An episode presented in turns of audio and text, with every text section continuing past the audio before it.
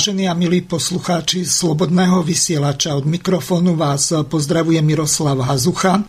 Budeme v dnešnej relácii Vzdelávanie dospelých sa venovať zahranično-politickej situácii v Karpatskej kotline, to znamená v Maďarsku a takisto aj v ostatných okolitých krajinách, predovšetkým slovanským, vrátane možno aj Rumunska. Takisto sa budeme venovať dnešnej relácii aj situácii na Slovensku a slovensko-maďarským vzťahom. Pri tejto príležitosti mám tú čest privítať hostia dnešnej relácie, ktorým je László Kormoš. Ahoj, Láci. Zdravím poslucháčov, zdravím ťa, Miroslav. Ďakujem veľmi pekne. Takže pripomeniem našim poslucháčom, že táto relácia bohužiaľ nie je kontaktná z toho dôvodu, že nám padol server a my túto reláciu nahrávame len do archívu. Samozrejme, pokiaľ budete mať nejaké otázky, tak môžete využiť moju služobnú e-mailovú adresu studio bodka bb bodka juh zavináč slobodnyvysielac bodka es ká,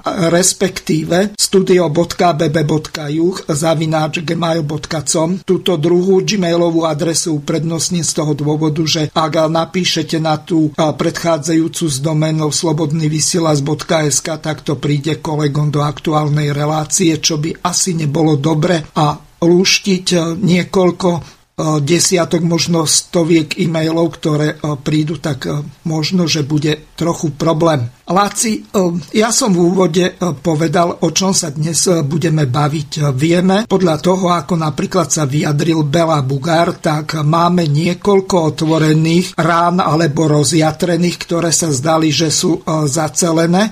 Tak z tohoto dôvodu bude možno dobre, ak sa zameriame na niektoré tie veci. Najskôr by sme prebrali situáciu v Štúrove. Dobre by bolo, keby si to ty ako občan Slovenskej republiky maďarskej národnosti okomentoval. Ja pustím úvodnú upútavku Igora Jurečku na túto akciu, aby naši poslucháči vedeli, že o čo sa jedná. dvanásteho mája dvetisícdevätnásť. Štúr v Štúrove. Pozvánka na celonárodnú slávnosť odhalenia pamätníka Ľudovita Velislava Štúra dvanásteho mája dvetisícdevätnásť o štrnásť tridsať na námestí Slobody v Štúrove. Záštitu prevzali predseda vlády Slovenskej republiky Peter Pellegrini, starostka obce Uhorovec Zuzana Máčeková. Ľudovít Štúr tisícosemstopätnásť až tisícosemstopäťdesiatšesť dal svoje meno vlastnej generácii a trvalý odkaz všetkým Slovákom. V roku dvetisícdevätnásť slávime dvestoštvrté výročie jeho narodenia. Menom Ľudovita Štúra sú poctené významné ustanovisne, ako aj vyznamenania, rady, ulice a námestia. Iba jediné mesto v Slovenskej republike nesie už sedemdesiatjeden rokov čestný názov Štúrovo. Ľudovít Štúr je v našom historickom vedomí natrvalo zapísaný a myšlienka postavenia Štúrovo pamätníka je prítomná v Štúrove už viac ako dve generácie. Dozrel čas naplniť ju skutkom. Doma dnes už slobodnej vlasti. Kladný vzťah k vlasti, upevňovanie národnej identity, úcta k osobnostiam vlastných dejín a vďaka vyjadrená ich pamätníkmi je prirodzeným prejavom každého kultúrneho a historického národa. Štúrov pomník v Štúrove je zároveň aj symbolom pôvodného a nepretržitého slovenského osídlenia v priestore Stredného Dunaja od najstarších čias po dnešok.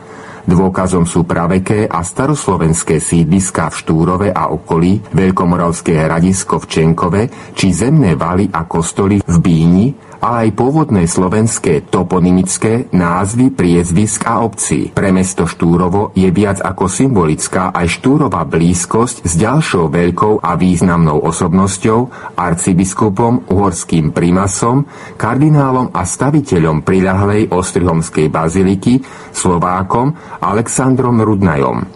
Nech nadčasový odkaz týchto velikánov, orlov tatranských duchov, spája Slovákov ponad Dunaj a navždy pripomína ich epochálny význam pre slovenský národ. Program trinásť hodín matičné umelecké súbory, štrnásť tridsať začiatok slávností, hymna Slovenskej republiky, mužská spevácka skupina Chlopi z Elpy, páseň Orlom Tatranským, prednes autor William Hornáček. Privítanie hostí. moderátori za najmladšiu, mladú a staršiu generáciu. Zdravice Peter Pellegrini, predseda vlády Slovenskej republiky. Zuzana Máčeková, starostka obce Uhrovec. Marian Gešper, predseda Matice slovenskej. Slovo organizátora Jaroslav Janok, predseda miestneho odboru Matice slovenskej Štúrovo. Viliam Hornáček, Spoločnosť slovenskej inteligencie Korene. Sypanie prstí zeme z regiónov Slovenska a z obce Uhrovec.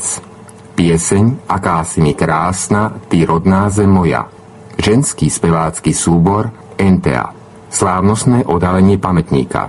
Zuzana Máčeková, starostka obce Uhrovec. Peter Pellegrini, predseda vlády Slovenskej republiky, Marian Gešper, predseda Matice slovenskej. Slávnostné vysvetenie a požehnanie pamätníka.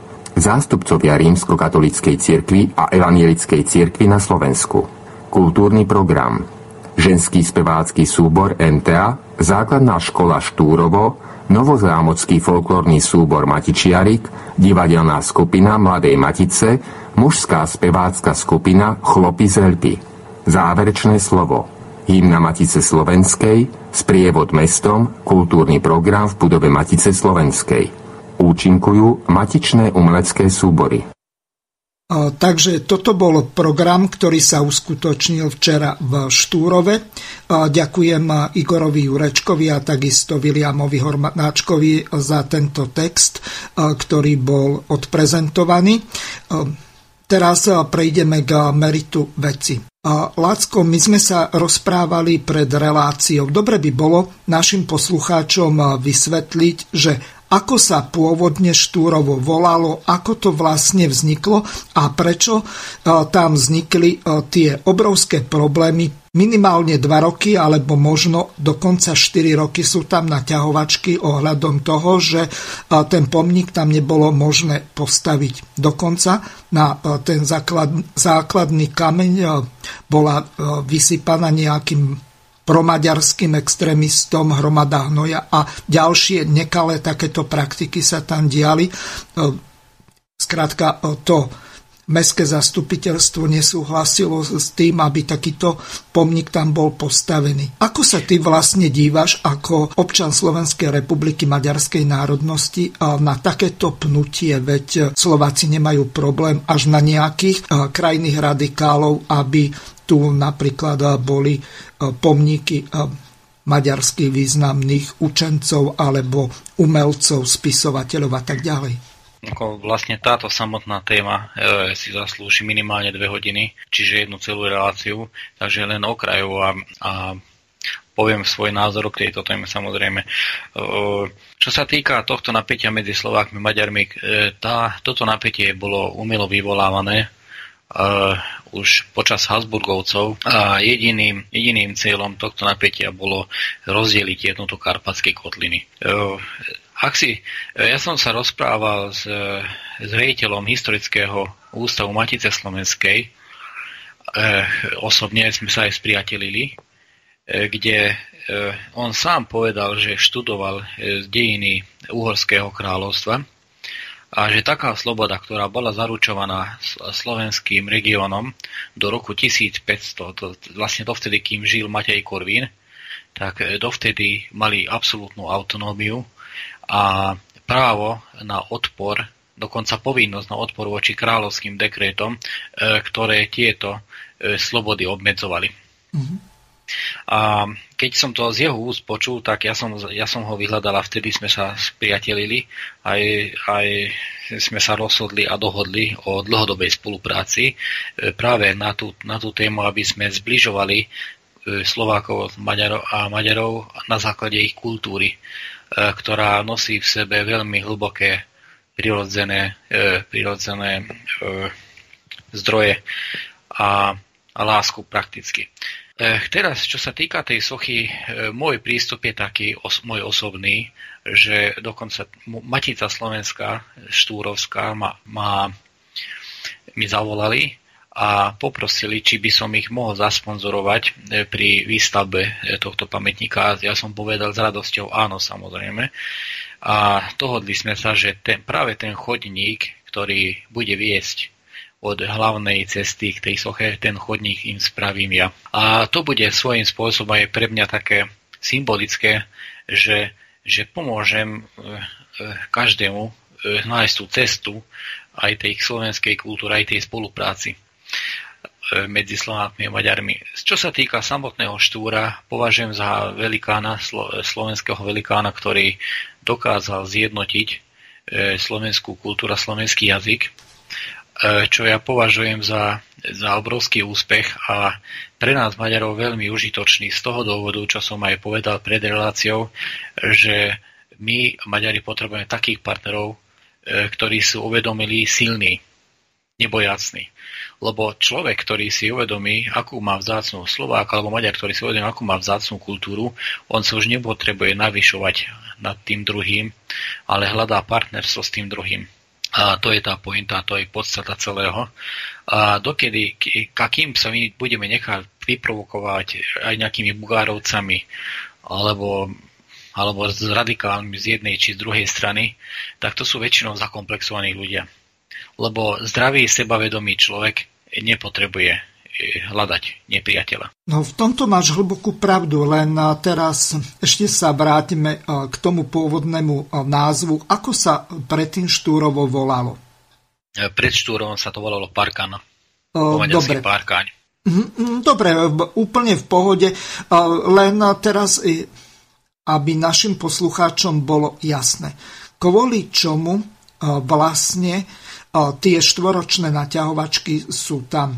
Ty ako občan Slovenskej republiky maďarskej národnosti si veľmi pekne povedal, že si na tej ceste položil ruku k dielu. To znamená, že si prispel vlastnou iniciatívou k tomu, aby aj takto, aj symbolicky, aj prakticky sa tie slovensko-maďarské vzťahy upevňovali a neatrili sa staré rany, povedzme od čias toho uhorsko-rakúskeho vyrovnania od toho roku tisíc osemsto šesťdesiatsedem až do roku tisíc deväťsto osemnásť, hoci ťažko hovoriť, že čo sa dialo počas tej prvej svetovej vojny.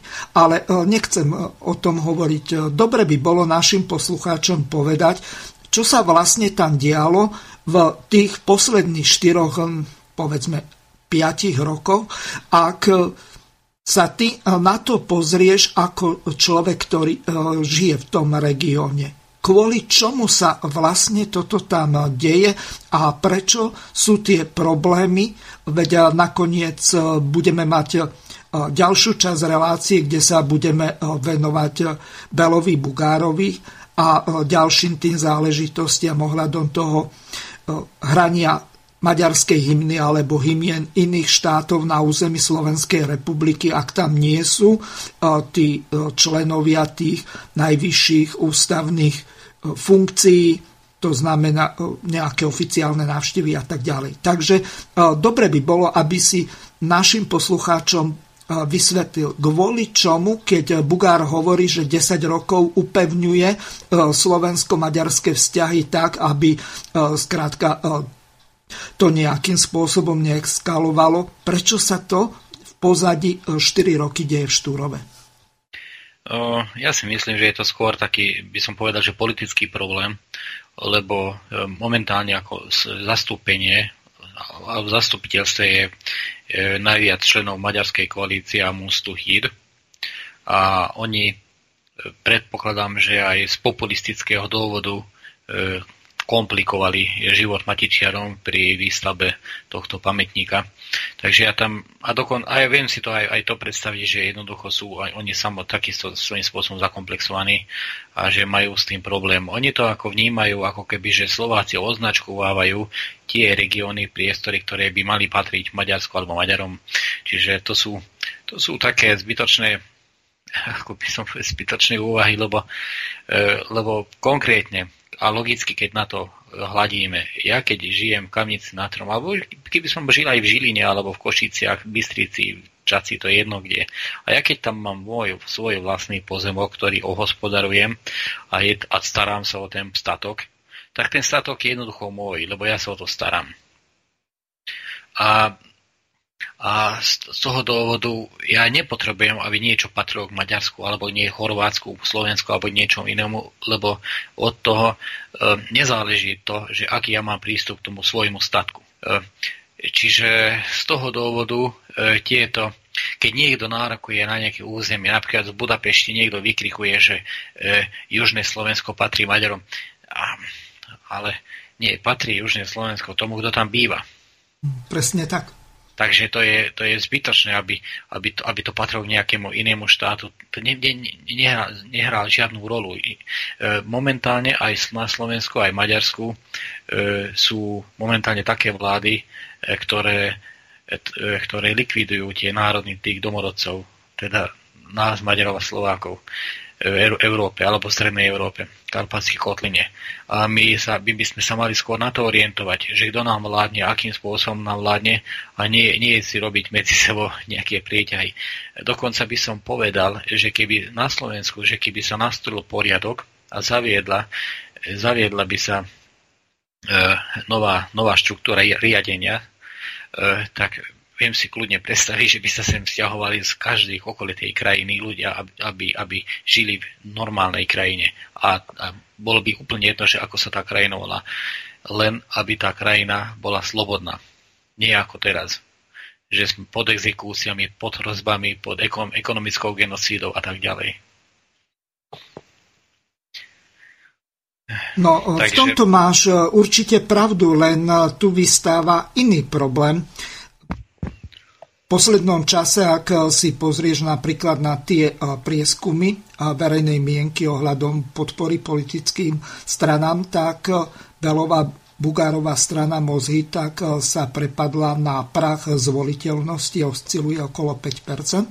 Druhá strana, strana maďarskej koalície, alebo maďarských komunít, ak si to dobre pamätám, ty sa v tom lepšie orientuješ, tak má oprav, to je tá pôvodná Čákyho alebo Berényho strana, tak tá je okolo troch, maximálne štyri percentá.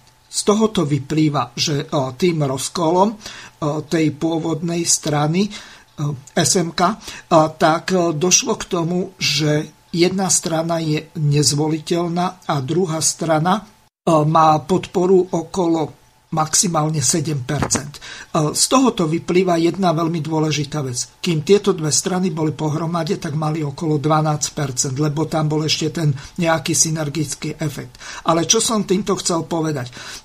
Tam vieme veľmi dobre, že čo ja viem, Pál Čáky a ďalší títo ľudia, ktorí sa odčlenili od Belu Bugára, tak tí boli oveľa radikálnejší a dokonca chodievali aj do Bruselu alebo kdekoľvek inde žalovať, že ako ich Slováci utláčajú. Ja viem, že boli problémy napríklad s Janom Slotom, keď bol častokrát pod napitom stave, tak porozprával všelijaké sprostosti. Lenže urobiť to tak, že postaviť postoj celého slovenského národa na názore Jana Slotu, ktorý nemal problém povedať, že nasadneme do pé sedemdesiatdva a pôjdeme na Budapešť, tak a pritom má možno dve promile alkoholu v krvi, tak na základe sa, tohoto sa nedá rozhodne povedať, že ľudia na Slovensku, slovenskej národnosti by mali takéto názory. Teraz ide o to,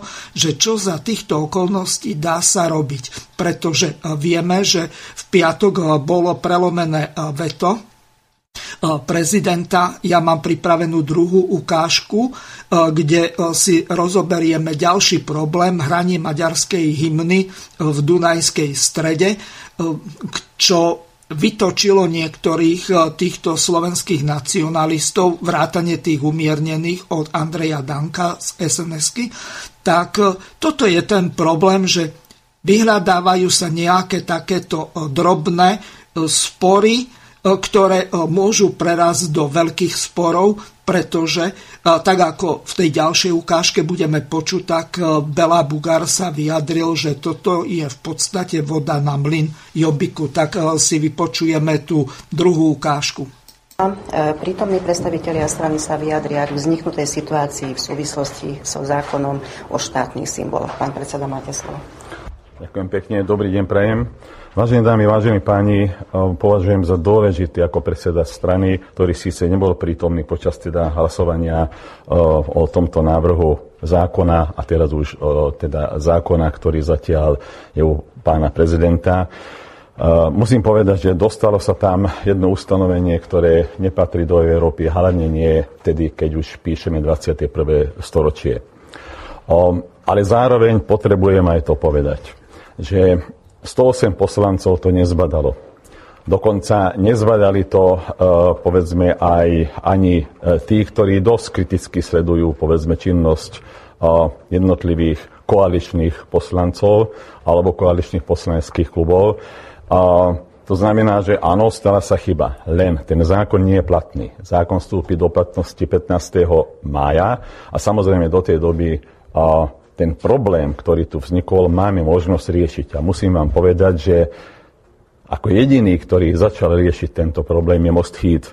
A, a považujem za nešťastné a veľmi nebezpečné, že to, čo sme dosiahli za desať rokov v slovensko-maďarských vzťahoch, teraz niektorí pomališky to rozbijajú. Vidím tu napríklad pána poslanca Šimona. Ani on to nezbadal, však nehlasoval proti, ale sa zdržal hlasovania, ale pustil petíciu. Takýmto spôsobom chceme to, čo ako tak funguje, rozbíjať, alebo dávame znovu s takýmito, dá sa povedať, negatívnymi emóciami možnosť napríklad zasiahnuť, poviem to tak, nacionalistickej strane Jobbik z Maďarska. Takže preto vám chcem povedať, že toto je veľmi nebezpečná hra. Keby ten zákon už bol funkčný, to znamená v platnosti, normálne v registri, uh, tak samozrejme máme väčší problém. Ale takto, keď som sa dozvedel o tomto probléme, volal som pánovi prezidentovi. Pán prezident povedal, že aj tak vráti ten návrh zákona, tak som mu vysvetlil, v čom vidíme problém, ako je to jednak nevykonateľné, ako to nepatrí napríklad do zákona o štátnych symboloch, keď už teda. A pán prezident prislúbil, že áno, vráti zákon a do toho zákona normálne samozrejme zakomponuje aj túto časť, aby sme to mohli tu v Národnej rade teda vybrať a o tom hlasovať. To je, to je jedna z tých dôležitých vecí. Druhá dôležitá pre nás, pre Most Híd, že sme rokovali s koaličnými partnermi. A musím vám povedať, že za tie tri roky spolupôsobenia my sme prijali fakt obrovské množstvo takých návrhov, ktoré uľahčujú život menšinám na Slovensku, aj maďarskej menšine. A toto pochopili koaliční partneri a samozrejme je tu, poviem to tak, sľub, aby, aby možnosť reparátu vyšiel. To znamená, aby sme tento návrh e, dostali preč, predsa nebudeme nikoho ani žiadnu organizáciu za to trestať, že takýmto spôsobom vyvoláva pozitívnu emóciu. Lebo futbal napríklad je aj o tom. E, a čo je e, dôležité, a to tiež musím povedať, že keby, keby nedošlo k dohode v rámci vládnej koalície, tak samozrejme vieme, čo máme robiť. Nemôžeme ostať v takej koalícii, ale musím vám povedať, že s koaličnými partnermi sme sa dohodli.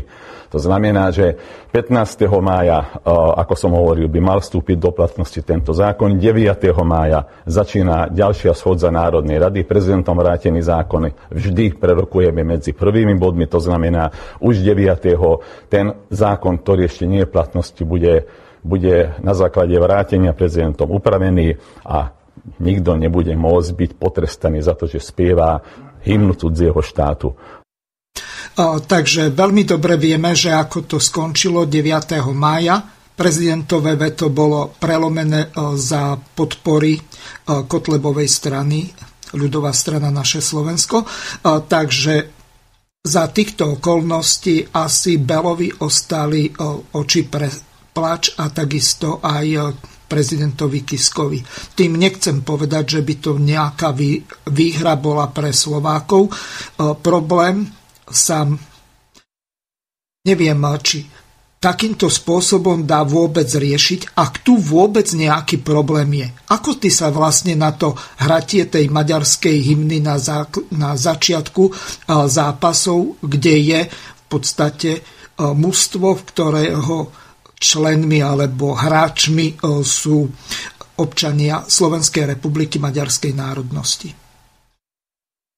Ja dokonca by som bol zvedavý, že koľko, koľko hráčov maďarskej národnosti hrá v Dlaci. Aj to je taká zaujímavá otázka. Na druhej strane, ako zakazovať hymnu, to je podľa môjho názoru kontraproduktívne. Mm. Lebo, ako tak poviem, keď začne, keď teraz budú spievať, neviem, aký je tam postih, lebo nesledoval som ten zákon. Dostane je... Dac ako mužstvo pokutu? Alebo... Mali by dostať pokutu. Neviem, v akej výške tá pokuta bola odhlasovaná, alebo či to pôjde len na nejaké správne alebo arbitrážne konanie.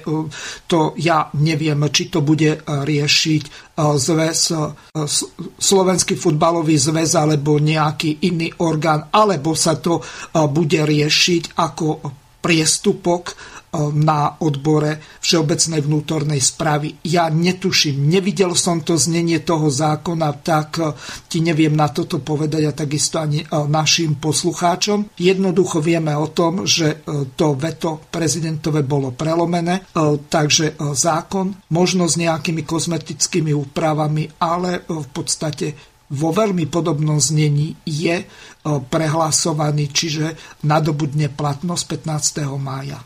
Tak neviem ti ohľadom tohoto bližšie povedať. Ako naozaj to považujem za absolútne, absolútnu provokáciu, je zbytočnú. E, kto chodí, dobre, okrem toho, lebo hra Dac, dajme tomu, že aj oni to považujú za maďarské mužstvo, e, tak e, chodia tam, ako myslím, národnostného hľadiska, chodia tam e, samozrejme aj aj diváci alebo fanúškovia slovenských mužstiev. Ja neviem, ako mne, mňa by to ako nejak, si nejakým spôsobom netrápilo, kebyže tam, ako, kebyže som Slovák a počujem tam maďarskú hymnu, vôbec mi na to netrápilo. Len ja to vidím inak. Tu ano? Sa treba pozrieť na to, že tento rok dvetisícdevätnásť je super volebný. Vieme, že sme mali dve kola prezidentských volieb. Teraz dvadsiateho piateho mája budeme mať voľby do Európskeho parlamentu. Kandiduje tridsaťjeden politických strán a hnutí. Konkurencia je príšerne vysoká. Čiže každý, kto chce nejakým spôsobom preraziť, tak hľada nejaké také extrémistické snahy poukázať na niečo, a získať svojich voličov. Zrejme es en eska bude mať záujem čo najle, najlepšie uspieť vo voľbách do Európskeho parlamentu. Či náhodou v tomto nie je ten zásadný problém, lebo tieto slovensko-maďarské vzťahy sa jatria väčšinou pred voľbami, keď potrebujú mobilizovať voličov. Môžem sa mýliť, neviem. A ty, ako ja s tým súhlasím, ja hovorím teraz o tom, že z praktického hľadiska takýto zakazujúci zákon nemá zmysel, podľa môjho názoru. A to, že vyvolávať nejaké vášne kvôli tomu, aby niekto zbieral politický kapitál, ako ja, ja Bugára vôbec nemusím, lebo považujem za podliaka, ale, ale v tomto s ním akože môžem súhlasiť, lebo v niektorých veciach aj on môže hovoriť pravdu. Ja poznáš ten vtip, že kedy, odkiaľ, odkiaľ vieš, že politik klame. No, skús povedať. No, že otvoril ústa. Ja, no jasné. No, že ako naozaj to je, ja to považujem za zbytočné. Čo sa týka tých dvoch maďarských, akože maďarských strán, ani jedna nie je maďarská, sa nejavia ako maďarské, ale, ale vedenie ob, oboch strán vlastne je sionistické. Tak ako aj väčšine slovensk, tzv. Slovenských strán. Takže a oni hrajú absolútne jednu notu. Tam, tam medzi nimi taký elementárny rozdiel, ako sa javí na vonok, neexistuje. Napríklad vtedy, keď Slota vyklikoval do tankoch na Budapešť, tak možno deň predtým spolu s Bugárom boli na polovačke. Takže oni, oni boli dobrí priatelia. Oni sa dokonca navzájom podporovali tým, že napríklad nechali Durejmu hovoriť autonómia, tak sa zvyšovali preferencie es en es.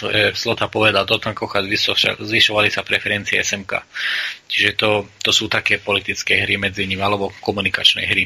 No len teraz, keď si to rozoberieme na drobné, tak tých tankov máme dohromady tridsaťjeden. A to medzi tým ešte ďalšie nedali niekde do šrotu, alebo nerozkradli do takej miery, že sa jednoducho odpredali. Ďalšie tanky sa nenakupujú, lebo tam ostali tie, ktoré sme si ešte dokázali v rámci toho československého vojnového priemyslu vyrobiť svoj pomocne niekde v Dubnici alebo, kde, alebo Martine, kde sa robili.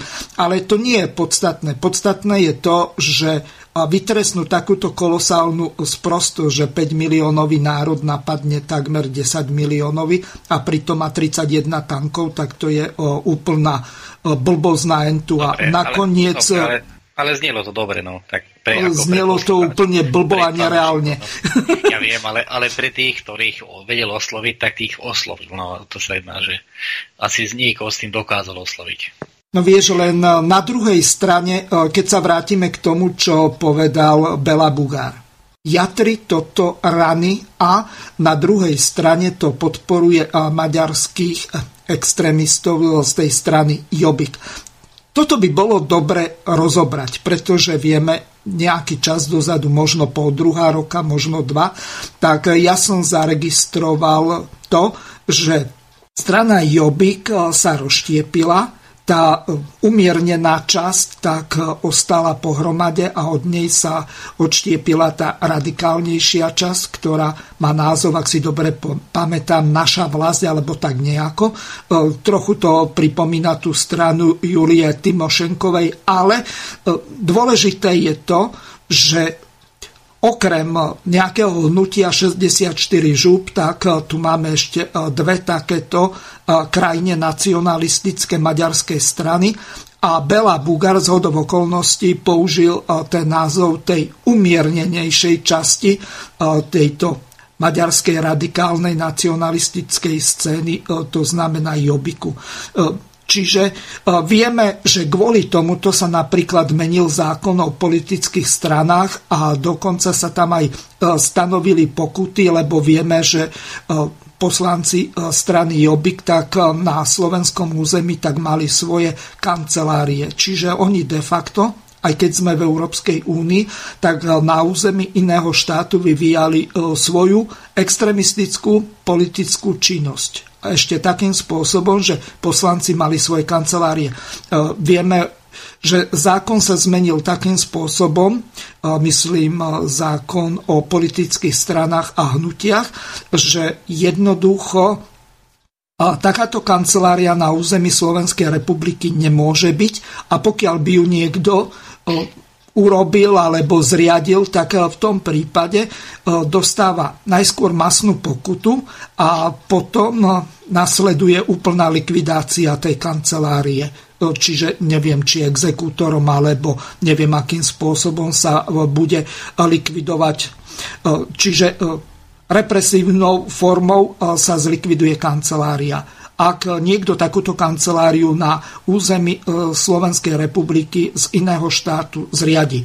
Nie je tam expresne uvedené, že sa jedná len o maďarské kancelárie na území Slovenska, respektíve maďarských politických strán. Čiže skúsme rozobrať tú situáciu, ako teraz vyzerá tá nacionalistická scéna v Maďarsku, ktoré z týchto maďarských politických strán, ktoré sú krajine nacionalistické a najviac zaujaté voči Slovensku, ktoré nazývajú Felvídek alebo Horné Uhorsko, alebo akokoľvek to nazveme. Skrátka, oni neuznávajú rozhodnutie z júna devätnásťdvadsať ohľadom Trianonskej zmluvy, kde na základe nej vznikla Slovenská republika a takisto aj Podkarpatská Rus. K tej Podkarpatskej Rusi, pokiaľ budeš mať nejaké informácie, tak sa vrátime neskôr, ale najskôr doriežme túto situáciu s týmito krajine nacionalistickými stranami v Maďarsku. Čo vieš k tomu viac povedať? Musíme odísť dosť trošku z vyššieho pohľadu, nadhľadu to musíme pozerať na tú ano. situáciu, aby sme pochopili tieto veci a súvislosti. Karpatská kotlina patrí k najbezpečnejším a najzdravším hľadiska prírody a života na svete. Preto, lebo my máme najviac, zás, najviac e, ornej pôdy a najviac pitnej vody a zásob pitnej vody. To rozhodne. Z toho dôvodu e, vytvoril sa projekt, ktorý sa volá Nový Izrael a tým Novým Izraelom má byť práve Karpatská kotlina s budapešťanským riadením. K tomu, aby, aby leviti alebo farizei dosiahli tento svoj cieľ, aby sa to... aby absolútne odvládli Maďarsko a vôbec celú Karpatskú kotlinu, potrebovali vytvoriť aj nacionalistické, tzv. Nacionalistické strany. To znamená, že sionisti vytvorili aj stranu Jobbik a aj teraz tú novú stranu Naša vlast. To sú, neni sú to maďarské strany. To si treba uvedomiť. Ja, máme to dokázané. Potomkovia, vlastne títo dnešní sú potomkovia buď Eštebákov alebo vlastne maďarských e, naj, ako bolševíkov, čo viem, vieme takisto, že sú to ultraliberálni Židia, čiže, čiže tí levíti. Teraz e, táto kasta vlastne teraz riadi celú politickú situáciu aj v Maďarsku. Aj opozícia, aj koalícia pochádza z toho jedného istého koryta. E, tam, k tomu, aby som to nejakým spôsobom vedel dokázať, vypočujme si Luboša Blahu, kde hovoril o tom, že kto robil volebnú kampaň Čaputovej. Zuzanu Čaputovú podporoval izraelský marketingový poradca Sharon Aviv, ktorý je veľmi dobrým priateľom Netanjahuha. Netanjahu je zasa šéfom Orbána, lebo Orbán má zmluvu, alebo Fidesz má zmluvu s Likudom, izraelskou stranou, o spolupráci. A práve o tom, že postupne sem nasťahovávajú po genocíde zavraždených alebo odtiaľ vyhnaných Maďarov a domorodcov Slovákov, sem sťahujú Židov z Izraela. Už pred dvadsiatimi rokmi sme mali videodokument o tom, že v Izraeli učia na základných školách deti po maďarsky a pýtali sa ich, že prečo sa učíte po maďarsky, že učíme jazyk nášho nového domova. Tento Sharon Aviv, ktorý podporoval pani Čaputovú alebo robil jej kampaň, prednedávnom, toto hovoril pán Blaha a nikto mu to nevyvrátil, robili kampaň pred niekoľkými rokmi pre ká dé há. Čiže tá istá firma robí kampaň aj pre tzv. Gender ideológiu, liberalizáciu a neviem čo všetko, čo aj pre akože konzervatívnu kresťanskú stranu. Čiže je potom ká dé há slovenská a je kresťanská. Si môžeme položiť otázku, že kto tu vôbec klame a kto neklame. Teraz sa vráťme k teraz Jobbiku a týmto veciam. No, uh, nakoniec neviem, či to bude presne to, o čom si hovoril, ale ja zhodou okolností som našiel jednu takú ukážku od Ľuboša Blahu, kde sa touto problematikou zaoberá, tak si ju môžeme vypočuť. A potom prejdeme na ten Jobbik. Dobre. Milí priatelia, neuveríte, aké milé prekvapenie ma čakalo dnes v poslaneckej kancelárii. Oh, stop, toto je zle. Oh, túto čas vystrihnem, budeme pokračovať ďalej. Oh, takže oh, prejdeme k tomu Jobbiku. Oh, takto ešte, ešte predtým ti to nájdem. Dobre, ja prepošlem ti to cez, cez link, uh-huh. lebo viem, kde, ktoré to je video. Aha. Ja to tuším aj ale, mám. Oh, dobre. Ale možno, že to je, alebo možno je to na Facebooku, len, alebo um... neviem. Ja to uh, asi mám len teraz. Uh, vráťme sa, uh, skúso komentovať, ak uh, si pamätáš. Uh, ja tu čas vložím uh, do tej dobre, relácie. Dobre, uh, dobre, tak poďme, ako poďme. Keby si to počul. Uh, čiže o teraz. Uh, takže... Je to, že Ľuboš Blaha, Ľuboš Blaha po, po, pomlčka Aron Šaviu. Toto môžete mu stvorili Čaputovú. Uh-huh, dobre. Dobre, no nájdeš to potom.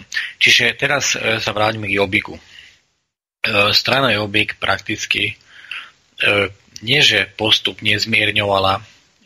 Vlastne bola vytvorená práve kvôli tomu, lebo e, tí národne cítiaci Maďari, ktorí už nedoverovali Orbánovi, lebo už ho prekukli, tak oni sa začali zorganizovať. A mali šancu, tam bola ešte tá strana Mieptov, ktorej, v ktorej bolo dosť veľa maďarsky cítiacich ľudí, ale neboli to nejakí radikáli, oni neboli skutoční národňari. A, a preto založili ten Jobbik, aby týchto národne orientovaných ľudí nahnali do ich dvora a potom postupne, e, postupne ich e, do, vlastne dostali pod svoju kontrolu a umier, umiernili ich. A neskôr, keď sa zistilo, že čo je to za, za stranu, e, že absolútne pro, pro židovsky orientovaná tá strana, hoci v prvých, e, prvých rokoch mali absolútne také, také antisemitické a rasistické vyjadrenia, tak sa zistilo, že čo sú zač. A teraz napríklad to Naša vlast, e, čo je pán Torockaj, to je to isté olieva, takže to je tam len už ľudia zistili, že čo je to jobbik, tak zase vytvárajú nový jobbik, alebo zase nejakú stranu, ktorým chcú obalamotiť ľudí a chcú ich mať pod, pod kontrolou, ale už to sa im už nebude dariť veľmi, lebo tých ľudí aj v Maďarsku čoraz viac sa prebudzajú. A takisto ako aj na Slovensku stále viac ľudí sa prebudza aj vďaka napríklad takým médiám, ako je Slobodný vysielač. Čiže ja verím tomu, že táto táto, toto ohlupovanie tých národov už dlho trvať nebude. A naozaj k tomu, aby sme sa prebrali, musíme aj, aj sa spájať, aj spolupracovať. A myslím, že to sa aj deje svojím spôsobom. Čiže netreba sa obávať od nejakého jobbiku. A napríklad, čo sa týka toho volebného zákona, ktorý spravil Orbán, že dostali e, maďarské občianstvo aj maďa, ugotovka, Maďari žijúci mimo Maďarska, tak to je tiež len zámienka toho, aby mohli dávať maďarské občianstva aj občanom Izraela. A vtedy, aby, vtedy keď Slovensko prinieslo ten zákon o tom, že ten, kto zoberie nás, akože kto bude mať dvojité občianstvo, automaticky stratí slovenské, tak vtedy maďarská vláda na základe tohto zákona povedala, že skutočnosť, že kto prijal maďarské občianstvo, bude utajované práve kvôli tomu, ako slovenská vláda alebo parlament na tento zákon zareagoval. Lenže tuto vidieť veľmi zákernú spoluprácu medzi vtedajšou maďarskou a slovenskou vládou, lebo túto hru nezahrali kvôli tomu, aby trestali tých Maďarov žijúcich na Slovensku, ktorí zobrali aj maďarské občianstvo. Ale táto hra bola práve preto spravená, aby nemuseli zverejňovať, kto túto národnosť zobral na seba a takto, aby sme nezistili, že sú to hlavne Izraeliti. Mm-hmm. Toto je dosť taká zaražajúca skutočnosť, pretože tu navonok sa hrá úplne s inými kartami, ako sú tie tromfy v rukáve, ako sa hovorí. Takže dosť zákerná hra a neviem, do akej miery na toto my doplatíme. No. Ja, som, ja som dal na YouTube jedno video, bola kedy, kde som preložil e, Simona Pereza, ktorý už nežije a ktorý otvorene povedal, že sme skúpili Maďarsko, Poľsko, Manhattan a nemáme s tým žiadne problémy, lebo na základe našej, lebo sme dynamickí a všade máme svoje kontakty. Hm. Takže Simon Perez oficiálne na oficiálnej predna- vlastne prejave povedal svojimi ústami, že skúpili sme Maďarsko. Wow, to je dosť zaražajúca a, vec. Hej, čiže a toto mám na YouTube. To je tak, že, že prejav, prejav Simona Pereza, tuším. Hm. Dobre. Čiže, čiže oni sami už toto povedali, čiže ja nevymýšľam. Ja ti ohľadom tohoto verím, nemám dôvod ti dôver, nedôverovať z toho dôvodu, že ja podobné informácie mám tiež, hoci nie z maďarských zdrojov a kvôli tomu si práve v Slobodnom vysielači, aby si nám vysvetlil niektoré tie zásadné a základné veci. Teraz posunieme trošku ďalej, prejdeme k tomu, čo je pre nás také nesmierne dôležité a čo bola moja pôvodná, môj pôvodný zámer alebo tá pôvodná myšlienka, prečo ťa vlastne pozvať do tejto relácie, pretože poslucháči viacerí mi buď volajú alebo píšu v tom zmysle, že dobre by bolo vysvetliť to, čo sa vlastne deje v Maďarsku, v súvislosti s tým, že na Slovensku je momentálne boj o to, že či sa povolia základne americké na území Slovenskej republiky v takom slova zmysle, že tie základne budú patriť Spojeným štátom, budú riadené podľa americkej legislatívy. V podstate to bude americká nepriedušná enkláva na slovenskom území, tak ako keby to bolo územie nejakého veľvyslanectva alebo niečo podobné, s tým, že oni dve najlukratívnejšie letiska v Kuchyni a na Sliači, ktoré predtým mali sovietské vojska alebo sovietské letectvo, tak oni ich chcú prevziať pod svoju kontrolu a využívať výlučne pre americké ciele. A teraz ten celý problém spočíva v tom, že na Slovensku je v podstate politická vojna, na jednej strane es en es ká, na druhej strane Ministerstvo zahraničných vecí Lajčákové, ktoré sa snaží presadiť tú americko-slovenskú zmluvu o tom, že tie americké základne budú povolené na území Slovenskej republiky. Dokonca ja som teraz komunikoval s doktorom Harabinom, ktorý sa snaží ohľadom tohoto vytvoriť nejaké hnutie, ktoré by v podstate iniciovalo referendum. Ja som ho na to upozornil, že toto je extrémne nebezpečná vec z toho dôvodu, že on síce možno dokáže vyzbierať tých tristopäťdesiat tisíc podpisov, ale tých dva milióny dvestotisíc ľudí, aby bolo päťdesiat percent a referendum bolo platné, tak tých veľmi ťažko dostane k tým volebným urnám, pretože pre nich je toto nie chlebová téma, hoci im ide v podstate o život. A toto je ten zásadný a základný problém, že aby sa nezopakovalo to, že ako sa hovorí, v podstate dobrými úmyslami je vydláždená cesta do pekla. Veď nakoniec v roku devätnásťstodeväťdesiatosem, to bolo tuším dvadsiateho ôsmeho septembra, keď boli voľby do Národnej rady Slovenskej republiky, to bolo to defenestrovanie v podstate z politickej scény Vladimíra Mečiara, kde sa všetci spojili proti nemu, tak v rovnakom čase bolo aj referendum o zákaze privatizácie strategických podnikov. Skončilo to takým spôsobom, ak si dobre pamätám, štyridsaťštyri celé šesť percenta ľudí prišlo k tomu referendu a tým pádom referendum nebolo platné, čiže de facto ľudia sa nemôžu sťažovať na to, že Dzurinda s Miklošom rozkradli, rozpredali, sprivatizovali alebo akúkoľvek to nazveme,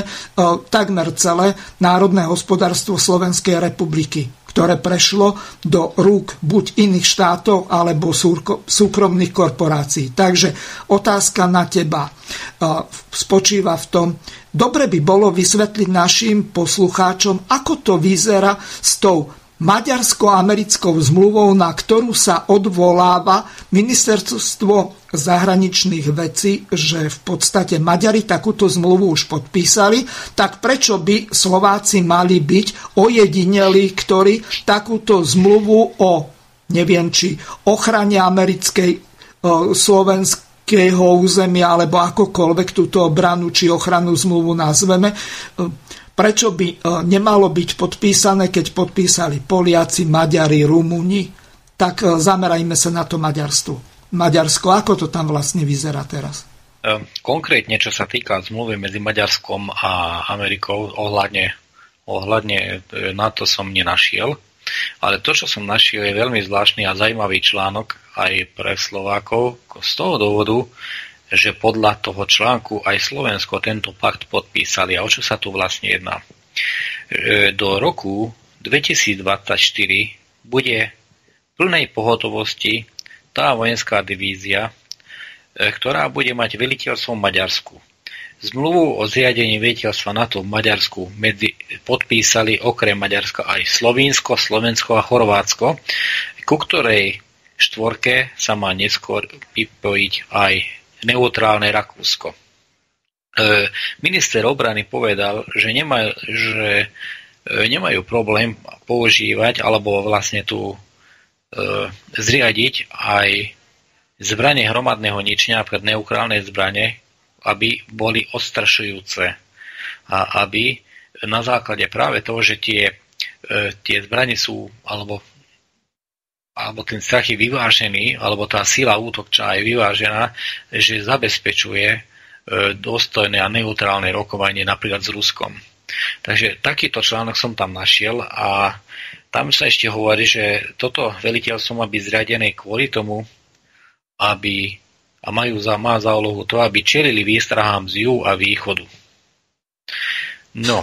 Z juhu zo strany o, Srbska, alebo koho? Lebo... Nie, skôr si myslím, že to sa jedná o, o to, že keby, že doš, napríklad, keby došlo k väčším problémom v Afrike alebo vlastne tých, na tých krajinách, kde je málo vody a že by prichádzali väčšie teploty, teploty a väčšie suchoty, tak aj, aj bez propagandy nás môžu zaplaviť napríklad migranti.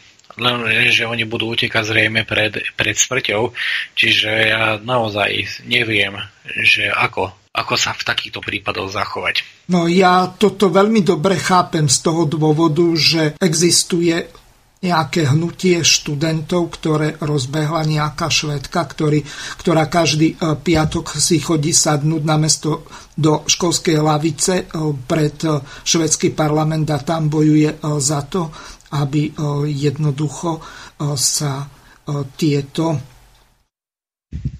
otázky ohľadom globálneho oteplovania veľmi radikálnym spôsobom riešili.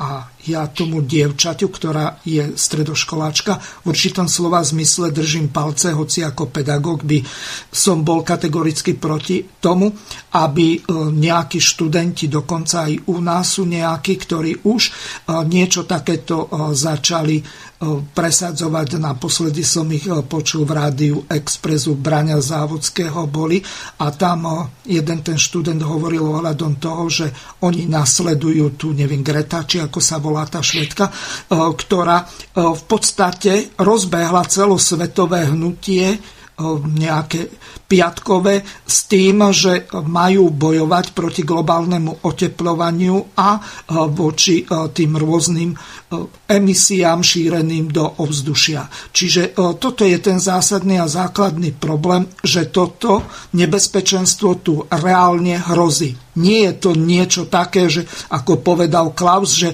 keď letel ponad Grónsko, tak že ešte je stále zaradnené, tak neexistuje nejaké globálne oteplovanie. To oteplovanie tu je. Otázka je, či je to nejaké cyklické, že sa menia tie glaciálne a interglaciálne doby a či my náhodou do tej interglaciálnej doby, kde je je v podstate tá zem teplejšia, nenabiehame teraz, alebo je to tou industrializáciou, ktorá sa šíri v dvadsiatom a najmä dvadsiatom prvom storočí šialeným tempom spôsobené, pretože teraz sa bojuje napríklad proti tomu, aby sa nekúrilo týmito fosilnými palivami, aby sa chovalo čo najmenej dobytku, aby ten metán neunikal a tak ďalej. Len otázka znie, čo budeme jesť. Jeden kilogram mesa zasíti rodinu, ale z jedného kilogramu zeleniny sa naje sotva jeden človek. A toto je ten zásadný problém.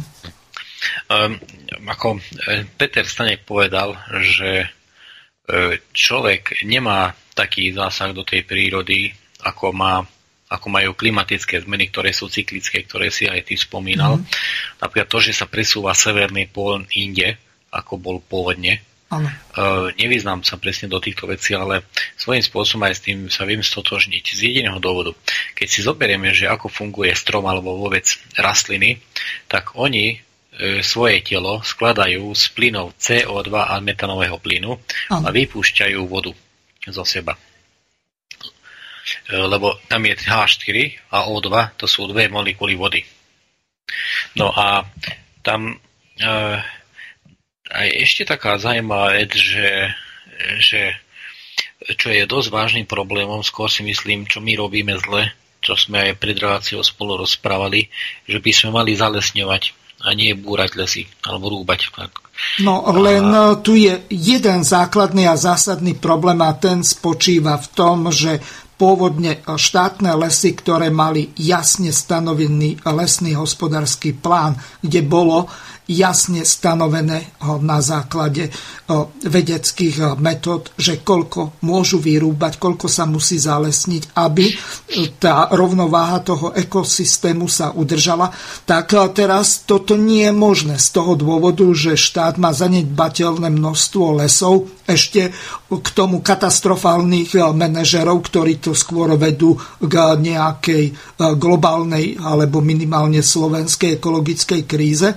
A ale najhoršie na tom je to, že tu prešli lesy do súkromných a cirkevných rúk a tí si v záujme zisku robia čokoľvek a nemá na nich nikto do, dosah z toho dôvodu, že oni e, si môžu so svojím majetkom nakladať podľa svojho uváženia, veď nakoniec aj v občianskom zákonníku máme jus, jut, utendi, frutendi, liquidendi, čiže dokonca ten, kto má ten majetok, povedzme na tom LVčku, tak ho môže dokonca aj zničiť, nielen využívať, predať a tak ďalej. Čiže toto je ten zásadný problém, že štát tým pádom, že dal, dovolil sprivatizovať alebo reprivatizovať alebo v rámci tých reštitúcií navrátiť ten majetok tým kvázi pôvodným vlastníkom, tak tým pádom sa zbavil kontroly nad týmto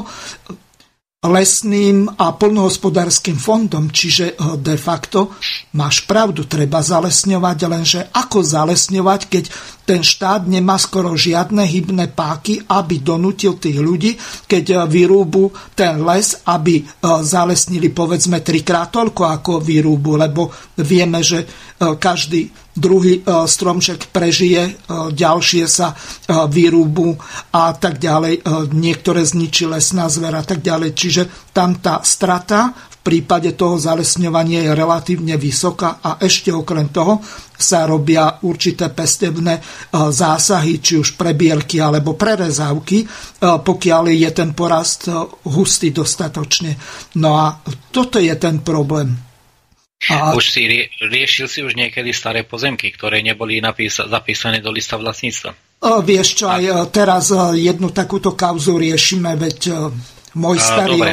otec vieš, mal... Ako sa, volal, hm? ako sa volali, to maďarský názov, ako sa volali tie listy, ktoré boli predtým, predtým než boli listy vlastníctva katastránom, katastri nehnuteľnosti? No, bola pozemková kniha, ale... Pozemková a... kniha a volalo sa to Birtoklap. Áno.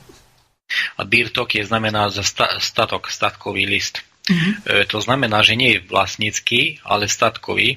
To znamená, že e, vola kedy, ako ešte počas Uhorského kráľovstva, e, sa za majiteľa, e, za majiteľa všetkého, čo, je, čo bolo na zemi, e, bol Boh ako uh-huh. tvoriť, stvoriteľ.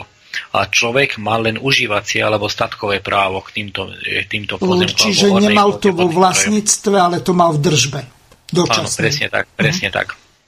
E, tento zákon, kebyže, kebyže sme uvedomili národ, alebo uvedomili národy, tak tento zákon vieme z jedného dňa na druhý deň presadiť znova. To znamená, že štát nie preto nemá na to páku, lebo nemá, ale preto, lebo nechce.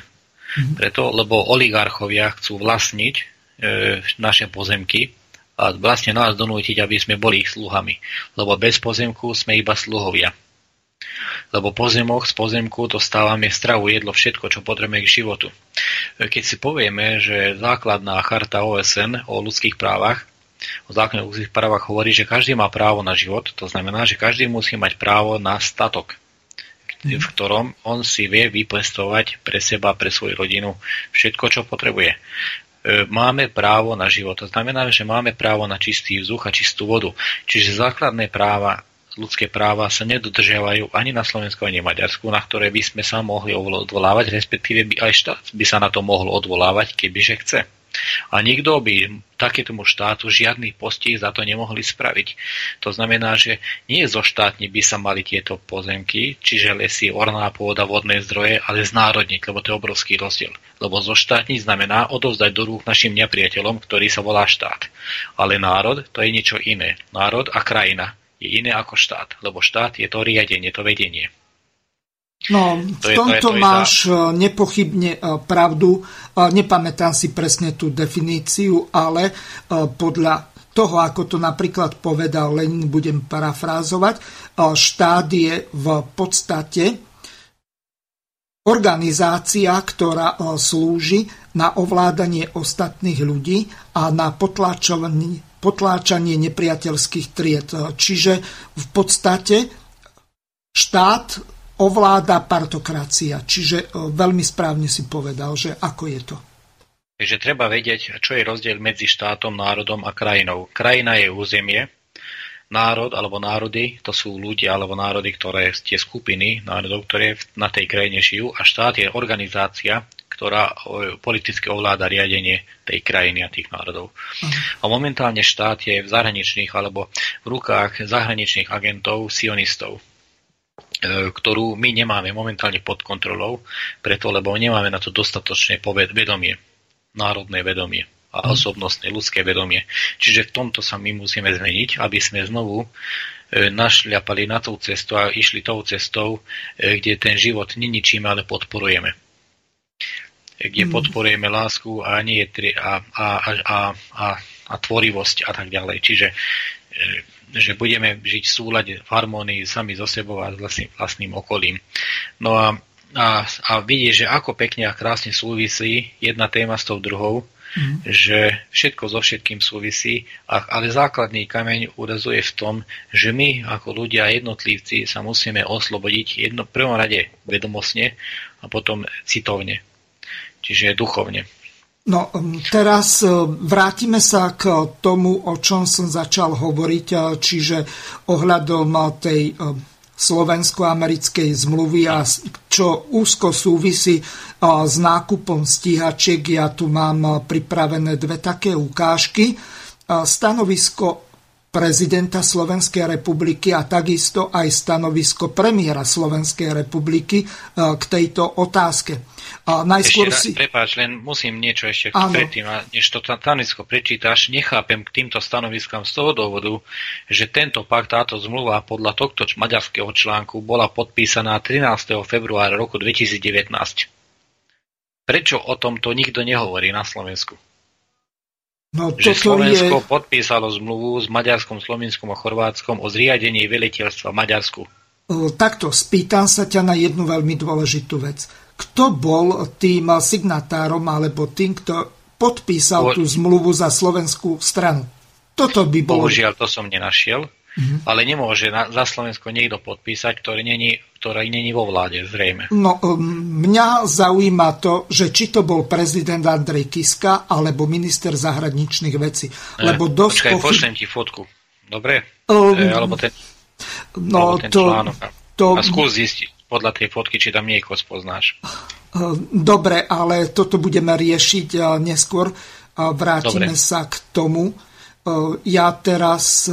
nemám možnosť toto riešiť. Dobre. Teraz ideme k tomu stanovisku Andreja Kisku, ale najskôr sa zameriame na to, že prečo Slovenská republika nakupuje, ale nie obrovské množstvo, to je zanedbateľné množstvo, štrnásť stíhačiek, z ktorých je len dvanásť bojových, za tak šialenú cenu, že to neviem nájsť iný výraz ako buď kolosálna lúpež alebo zaplatenie si mafiánskej ochrany. Lebo toto je doslova výpalné a neviem, že z koho strany. A potom to preberieme podrobnejšie. Takže najskôr Pellegrini ako vysvetlil zmysel nákupu tých stíhačiek. dvanásť jednomiestnych a dve dvojmiestne najmodernejšie verzie stíhačiek ef šestnásť má výrobca dodať do roku dvetisícdvadsaťtri. Suma kontraktu je podľa vládneho materiálu jedna miliarda osemstosedemdesiatdva miliónov eur. Suma kontraktu je podľa vládneho materiálu jedna miliarda osemstosedemdesiatdva miliónov eur. Podľa ministra obrany Petra Gajdoša jeho súčasťou je aj výcvik leteckého personálu. Som nesmierne hrdý na to, že tieto vzťahy so Spojenými štátmi americkými sa rozvíjajú týmto smerom. Je pre nás skutočne aj v zmysle bezpečnostnej stratégie, obrannej stratégie strategickým partnerom. Nákup schválilo aj ministerstvo financií. Šéf rezortu Peter Kažimír si presadil, aby sa najväčšia časť dvoch miliárd splatila v najbližších troch rokoch. Preto, aby sme sa vyhli kurzovým rizikám, rozpočet, ktorý bol schválený, najbližšie tri roky reaguje na potrebu týchto splátok. Podľa opozičného hnutia Oľano je dobré, že sa konečne zbavíme starých a poruchových ruských stíhačiek mig dvadsaťdeväť. Sú však presvedčení, že vláda má zabezpečiť finančne výhodne riešenie, ktoré by mohlo ušetriť stovky miliónov eur. Exminister obrany Ľubomír Galko z es a es nespochybňuje kvalitu vybraných stíhačiek. Prekáža mu však, že nikto nevysvetlil, prečo potrebujeme najmodernejšie stíhačky a prečo až štrnásť kusov. Podľa neho, ak by sme ich využívali iba na ochranu nášho vzdušného priestoru, tak by to bol pre Slovensko zbytočný luxus. To samotné obstarávanie bolo zo strany rezortu obrany veľmi netransparentné a do budúcnosti sa môže ukázať, že takýto počet stíhačiek sme nepotrebovali. Pán premiér, potrebujeme štrnásť stíhačiek? Slovenská republika sa rozhodla, že po dlhých rokoch používania e, ruských mig dvadsaťdeväť obnoví svoje nadzvukové bojové letectvo a e, prešli sme si dlhým procesom a armáda prišla s analýzou e, a hlavne teda odborníci na, na obranu Slovenskej republiky e, s tým, že aby si Slovensko vedelo plniť všetky úlohy, ktoré mu vyplývajú tak z členstva v NATO, tak dvadsaťštyri hodinového zabezpečovania ochrany vzdušného priestoru, ako aj výcviku pilotov a prípadné nasadenie do nejakých spoločných operácií, tak tých dvanásť lietadiel e, jednomiestných a dve cvičné dvojmiestné sú zhruba ten počet, e, ktorý by mal umožniť pokryť nám všetky tieto aktivity, ktoré budú tieto lietadlá plniť. No ale nebolo lacnejšie riešenie? Nie je to pre nás zbytočný luxus? My sme robili veľké porovnanie medzi, medzi americkými ef šestnásť a švédskymi lietadlami Gripen, pretože ďalšie európske riešenia sú dokonca ešte drahšie. A tu musím povedať, že sa s vládou Spojených štátov amerických podarilo vyjednať e, také finančné podmienky a také cenové zvýhodnenia, že v skutočnosti už potom sme neporovnávali ceny, pretože tie boli naozaj veľmi konkurencieschopné navzájom, ale kvalitu. Ja by som chcel pripomenúť, že ten kontrakt bol podpísaný a schválený aj americkým kongresom a vládom, vládou Spojených štátov amerických. Pri tom slávnostnom podpise tento týždeň bol prítomný aj námestník ministra zahraničných vecí Spojených štátov amerických a preto chcem vyvrátiť akékoľvek pochybnosti, že by ten výber a proces bol netransparentný. Hádam, nechce nikto pochybovať o tom, že so Spojenými štátmi americkými, ktorí sú E, aj cez svoje neziskové organizácie na Slovensku veľmi aktívne v boji proti korupcii a v boji proti netransparentnosti, že by akýmkoľvek spôsobom tolerovali nejaké netransparentné konanie, keď sú súčasťou takýchto dohôd. Takže myslím si, že už len samotná protistrana je garantom toho, že všetko bolo transparentne a Slovenská republika vďaka tejto dohode dostala aj napriek tomu, že nakupovala len štrnásť kusov, dostala ceny, ako keby nakupovala väčšie množstvo a ako keby to bola armáda americká, s tým, že chcem povedať, že sme nakúpili úplne najmodernejšie stroje, poslednej generácie, ktoré vlastne sa ešte len idú vyrábať a tak, ako bolo povedané v dokrutke, prvé prídu v roku dvadsaťdva a zbytok dvadsaťtri. Dobre, a teraz ešte druhé stanovisko Andreja Kisku k cene. Často dostávam otázku stále od našich občanov, na čo my vlastne potrebujeme armádu? Potrebujeme my vôbec armádu? Cena jednej stíhačky, ktorú sme si objednali, má hodnotu jednej modernej nemocnice v okresnom meste. Jedna stíhačka, jedna nemocnica. My všetci musíme našim občanom vysvetľovať, že súboj dobra a zla je tak starý, ako je ľudstvo samé. A že je našou úlohou v čase mieru, v čase pokoja myslieť na obranu a bezpečnosť našich občanov.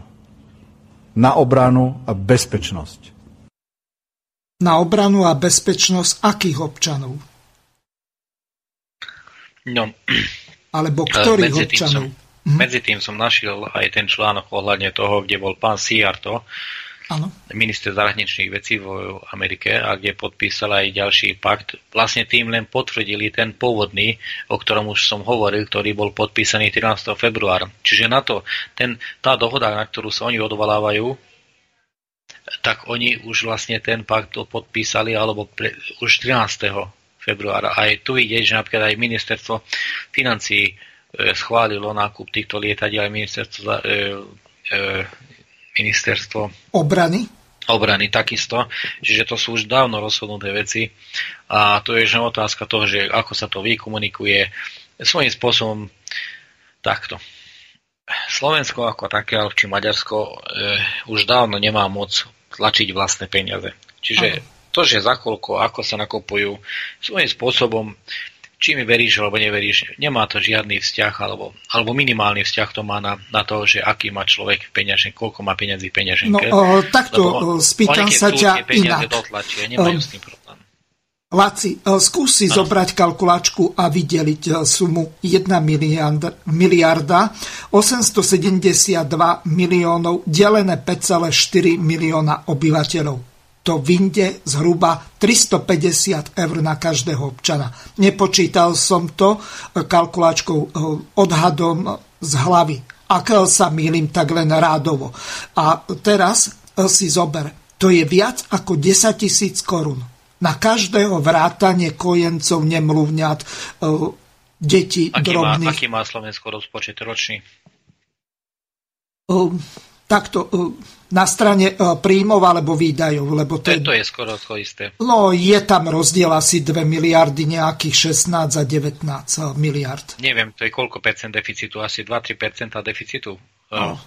no teraz akože kvázi má byť polpercentný deficit, ale na budúci rok ja, mal to, byť už akože povedať, kvázi vyrovnaný. Pred, no dobre. Neviem, či asi pred piatimi až desiatimi rokmi som skúmal e, rozpočet Slovenskej republiky, e, kde bolo napísané, že asi až jedna štvrtina všetkých výdavkov tvorili tzv. finančné, finančné služby. Finančná služba je zakrytá na, to je vlastne úžera. Ano. Len tak je to pekne pomenované. To znamená, že vykrádanie Slovákov neprebieha ani formou takýchto stíhačiek, ale formou tej úžery, ktorú pýta Európska centrálna banka od Slovenska za poskytnutie fiktívnych peňazí. Len teraz zase, keď si zoberieš, počuješ Kažimíra alebo Kamenického alebo kohokoľvek, tak Slovenská republika si tak lacno, ak nie priamo so záporným úrokom, požičiava. Takmer s nulovým alebo zanedbateľným v rádovo desatinách, možno stotinách percenta. Čiže skús toto vysvetliť, aby našim poslucháčom bolo jasné. Minister financií klame, minister výboru parlamentného pre financie klame, klame prezident, klame premiér, klamu všetci? Samozrejme. Však to je ich, to je ich úlohou. To je uvedenie národa do omylu. Čo je vlastne trestný čin, čo oni robia. A však samotné, čo aj Rudolf Pasky svojím nešikovným spôsobom, ale vulgárnym spôsobom hovorí, že tu prebieha genocída národov. A to ekonomickou exekučnou formou. A, a ešte raz, peniaze nemá pod... Tak, ako, celý svet ako funguje? Celý svet funguje tak, že okrem troch štátov na svete, všetky ostatné štáty sú, e, sú kolóniou. Ktoré sú tie tri štáty? Verím, verím tomu, že to nikto nevie. Alebo vlastne málo ľudí to vie. Prvým, jedným, alebo jedným, nie prvým, jedným je Washington dé cé, druhým je City of London a tretím je Vatikán. To sú tri samostatné štáty. Napríklad do, neviem, či je to pravda, ale že do, do City of London nemôže vstúpiť ani kráľovná bez súhlasu majora City of London. Aha. Lebo to, to, je, to sú vlastne určité autonómne časti v jednej, jednom meste, ale tie autonómne časti majú najväčšie práv, väčšie právomoci ako hoci ktoré iné štáty. Z Washington dé cé sa riadi, sa riadi politika a armáda, čiže vojenské operácie. Z, zo City of London sa riadia finančné operácie a ovládanie mysle sa riadi z Vatikánu. Mhm. To je školský systém a, kre, a vlastne cirkvi. Hej. Učiteľský úrad katolíckej cirkvi. Tak a tak ďalej. Uh-huh. Nie, no všetky školy. Áno, dobre. Všetky sú programované odtiaľ. To je psychológia, to je vlastne to je centrum na riadenie alebo manipulácia psychológie ľudí. Áno. A tieto tri mocenské časti sveta vlastne sú boli, boli pod kontrolou pod kontrolou despotických, despotických prvkov entít. Dosť pravdepodobné, že sa už zmenil. Zmenilo to riadenie roku dvetisícdvanásť. Mám o tom rôzne informácie, ale, ale nie sú pre mňa osvedčené tým, že som ich nevidela a nemám priamy dôkaz. Ale to, čo sa momentálne deje na svete, a to je to, že sa presúva, presúva sa riadenie Celej, svet, celej svetovej globalizácie je už v Moskve. To znamená, že už Putin šéfuje. Teraz z tých ľudí, ktorých vidíme na obrazovkách, Putin je najväčším šéfom momentálne na planéte. Mm-hmm. A, a, po, a len to dopoviem, že podľa tých zdrojov, ktoré mám a podľa tých analýz, už vlastne aj Putin, aj NATO už podlieha vlastne aj Trump, aj, aj NATO podlieha Putinovi. Čiže, alebo agende okolo Putina, alebo za Putinom, čo je agenda.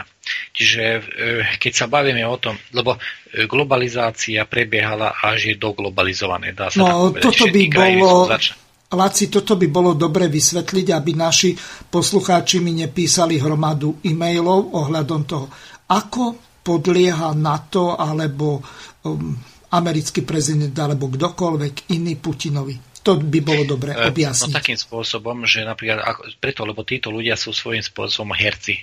Oni nemajú skutočné právomoci. Mm-hmm. Za ich chrbtom na osude sveta sa rozhoduje na úplne iných výškach, na úplne iných dimenziách. Spýtam A... sa ťa inak. Ano. Keď si zoberieme posledný kurz, keď hovoril Pele, Pellegrini o tom... O, o tej strate kurzovej medzi eurom a dolárom, tak z piatku, alebo kedy som naposledy pozeral, tak bolo, bol kurz jeden celá jeden stodvadsaťtri desaťtisícin. Takže v podstate, alebo nula celá osem tisíc deväťstopäť, tak desaťtisícin. No a teraz zoberme si tú jednu stíhačku za stotridsaťštyri miliónov eur, vynásobme si to týmto kurzom jeden celá jeden stodvadsaťtri, tak dostaneme sumu stopäťdesiat miliónov amerických dolárov. Za stopäťdesiat miliónov dolárov, tak Američania asi nikomu na svete nepredali ani tie najmodernejšie ef tridsaťpäťky, lebo do Izraelu ich predávali po sto miliónov dolárov. To sme my úplne šialení, ne, nevieme o, nakupovať tak ako o, nejaká tetka, ktorá o, je mentálne retardovaná a analfabetka alebo e, anal, jasne, ale ja som, numerička ja som hovoril, alebo čo. Ja som, ja som Toto nás... Mm-hmm. Preto som začal hovoriť o slovenskom rozpočte, lebo keď si pozrieme, že koľko odtiaľ tu ukradnú e, formou úžery, potom koľko vytiahnú zisku cez offshorské firmy, tie nadnárodné spoločnosti, ktorú tu pôsobia a tak ďalej. A keď si všimneme, že koľko nám ukradnú len z toho, že akú mizernú mzdu dávajú ľuďom, lebo keď ľudia vytvárajú spoločnosti aj s tými majiteľmi tých firiem, oni tie hodnoty, napríklad automobily, spoločne vytvárajú. Ten, napríklad ten investor do toho dal svoje know-how, svoje peniaze, ale ten zamestnanec zasa dal do svojho, svoj, svoj voľný čas a svoju pracovnú silu. A, a nerozdieluje sa ten statok, ten zisk a nerozdieluje spravodlivo. Možno, že o jedno percento dostáva zamestnanec a deväťdesiatdeväť percent zoberie korporácia. A tom sú problémy zásadné. A, preto, a, a čo sa týka tej, tej, lebo to všetko zasa spolu súvisí, lebo keď máme na to nejaký iný pohľad alebo natlad na túto situáciu, tak môžeme predpokladať aj to, že jednotlivé NATO veliteľstva, ktoré sa hromadia okolo Ruska, nevznikli na to, aby útočili na Rusko, ale práve naopak, aby Rusko potom chránili. Napríklad pred islamom. Lebo teraz akurát čítam, že ten pakt, ktorý podpísali v Amerike, teraz štvrtého apríla, bol zriadený hlavne kvôli tomu, aby sa bránili proti islamským radikálom. A keď si povieme, tak to naozaj môže byť vážna hrozba, lebo to aj, aj, aj tým moslimom vlastne dostatočne vymývali mozgy a oni sú semické národy, čiže menej empatické. A dokonca žijú v púšti, kde je tých zdrojov menej. A oni, oni, oni túžia, dajme tomu, po takých krajinách, ako sú naše. Mm-hmm. Čiže tam, a ešte keď majú vymieté mozgy Allahom a to, čo Allah im káže vraždiť a tieto veci, tak to môže znamenať naozaj skutočnú hrozbu. A oni, keď sa začnú de, de facto aj množiť dosť e, silno, e, tak, tak môže sa narušiť tá rovnováha a naozaj môže potrebovať napríklad Európa tieto tieto e, e, veliteľstva na svoju ochranu. Dobre, len tu vystáva jeden základný problém. Ako môže, a teraz sa ťa spýtam úplne na rovinu, čo by napadlo každého poslucháča. Ak sú dva antagonistické vzťahy medzi Ruskou federáciou a Spojenými štátmi, kde Američania majú záujem o ruské zdroje, najmä prírodné suroviny, ropu, plyn a tak ďalej, samozrejme aj iné, tak v tom prípade, ako môžu základne NATO, ktoré sú rozostavené okolo Spojených štátov, americké základne okolo Ruskej federácie alebo po prípade Číny, ako môžu chrániť ich pred islamom. To, to nedáva NATO, žiadnu logiku. Skús nám to vysvetliť. V prvom rade NATO nie sú americké jednotky, ale vlastne že nie sú to americké veliteľstvá, ale NATO to je medzinárodná zmluva. A NATO slúžilo k tomu, aby zabezpečovalo vojenskou silou globalizáciu. To znamená, že aby napadli tie krajiny, ktoré nechceli podľahnúť globalizačným procesom. Aj. Napríklad Irak, napríklad Venezuela alebo Líbia, Líbia a podobne. Čiže, ale tým, že už je teraz už doglobalizované, prakticky už na to de facto by stran- nemalo zmysel, lebo už svoje účinky dosiahli. Ale v niektorých štátoch, ktoré som hovoril, že napríklad tých islamských, ale, ale, no, ale dajme to aj v vnútorných štátoch, môžu vznikať také radikálne sily, ako napríklad vznikali v Nemecku. Mm-hmm. A teraz eh, podľa, eh, podľa eh, odhadov niektorých tých duchovných, ktorých poznám, hovorili, že momentálne atmosféra nepo- nespokojnosť ľudí je približne na úrovni spred prvej svetovej vojny, čiže naozaj môže dojsť k tomu, že vytvorí sa nejaké, vytvoria sa nejakí radikáli a môžu robiť dosť vážne problémy. E, pozrieme si napríklad Čaputovú. jeden milión eur stačilo na to, aby sa stala prezidentkou behom dvoch mesiacov. E, Keď zoberieme si, že nejaký psychopat alebo nejaký, nejaký miliardár, ktorý, ktorý, dajme tomu, má nejaké mocenské plány, nemá problém vytvoriť takéto politické hnutia alebo silia. A kto im potom a akým spôsobom zabráňa tomu, aby, aby vytvorili nejakú tretiu svetovú vojnu a podobne, tiež podobné problémy. Čiže my, čo jediné, čo, ako to verím tomu, že my, čo jediné, čo môžeme spraviť a na čo my máme vplyv, to sme my sami. Na to, že či to bude základňa, alebo či budú nakúpené lietadlá, momentálne nemáme na to žiadny dosah.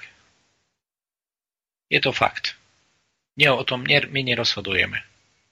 No, ja... To... Neviem, či s tebou môžem, alebo nemusím súhlasiť, ale na druhej strane tie lietadlá daňoví poplatníci Slovenskej republiky budú musieť zaplatiť. Tu zhruba dve miliardy, lebo to tá suma, o ktorej hovorím. Ale to je len podľa oficiálnej ekonomiky, ale skut, podľa skutečnej ekonomiky to tak není. Podľa skutečnej ekonomiky ľudia dostanú presne toľko peňazí, koľko im stačí na to, aby sa nebúrili. Kebyže by sa ľudia začali búriť, tak dostanú väčšie mzdy a takisto sa nakúpia tie letadlá. E, oni nemo, neberú tým ľuďom viac daní, ako dokážu brať, čo my s tým súhlasíme. To je presne vypočítané psychologických analýz, že koľko sme schopní a ochotní odovzdávať. A tam sú Francúzi. Im chceli zvýšiť dane a odtedy sú žlté vesty a v kuse. Mm-hmm. My prečo neprotestujeme? Lebo sme ochotní dávať. Ale keby sme neboli ochotní, tak zase na druhej strane. Životná úroveň momentálne na Slovensku ide hore. Teraz idú zvyšovať to, že z akých dôvodov minimálnom mzdu, to je iná vec, ale všeobecného hľadiska nezamestnanosť, tieto veci sú a rast tak ekonomiky je na vysokej úrovni. No ja veď, myslím, dobre, že... ale keď pol milióna ľudí robí v zahraničí, tak tým pádom oni... tejto ano. Republike by nemali prácu, pokiaľ by nerobili zahraničí. Čiže tu by bola možno, že pätnásť až dvadsať percent na nezamestnanosť. Um, ja konkrétne podnikám, robím stavby a ja tiež mám problémy so zamestnancami. V takom zmysle, že nie, nie je dostatok zamestnancov. Je viac práce, ako je pracovníkov teraz. Mhm. Ale toto nechcem no, zachádzať. Dobre, to, lenže... Tak, to sú, systém, sú tu systémové chyby, ktoré e, sú pramenia z toho, že nemáme kontrolu nad vlastnými krajinami. Momentálne sme pod, e, pod za, kontrolou zahraničných agentov, ktorí okupujú naše krajiny. A, a my jednoducho to, čo teraz naozaj dokážeme robiť, to je tá osveta, ktorú, ktorú teraz robíme. A naozaj každý jeden človek si musí začať ctiť sám seba k tomu, aby prestal hrať túto hru týchto machinátorov. Lebo o to sa tu jedná. A to, že nás provokujú s nejakými lietadlami a podobne, to nás svojím spôsobom nespasí. Dokonca to sú témy, ktor- do, ktorých, do ktorých nerozumieme, nevidíme do toho.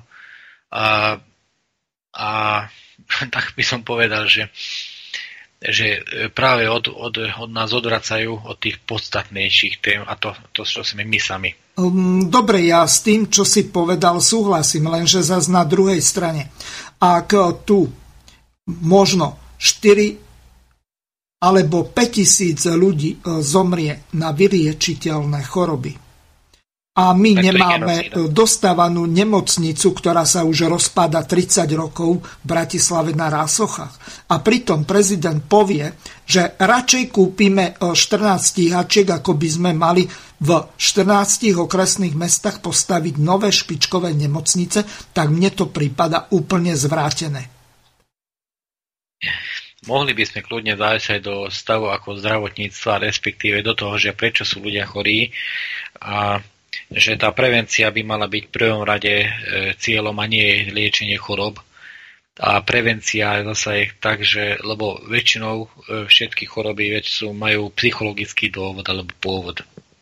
A napríklad aj traumatizácia spoločne si vytváranie strachu, čo, čo nás chrlia cez tie médiá, sú dosť vážnym zdrojom všetkých týchto chorób.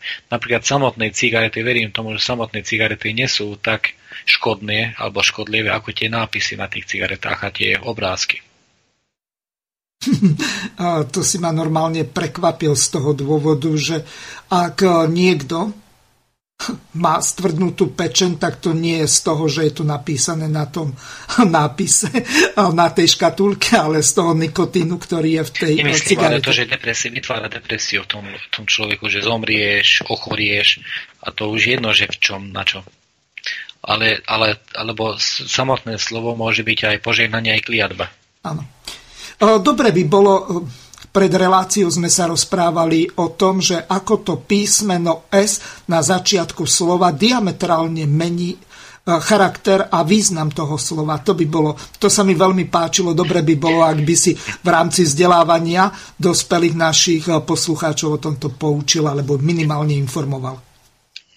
To, to, že ako som k tomu, že čo v slovenskom jazyku znamená písmen, som začal bádať, skúmať vtedy, keď som zistil, že v starom maďarskom rováskom písme písmeno S bola jedna z vysliačiara, ktorá mala vlastne znázorňovať, že to písmeno S, čiže z vysliačiara, je spojenie medzi nebom a zemou, medzi telom a duchom. Čiže človekom a stvoriteľom. A, a v slo- maďarčine písmeno S má duchovný rozmer. To je základné slovo, je ser. To je ako ser je ako nástroj.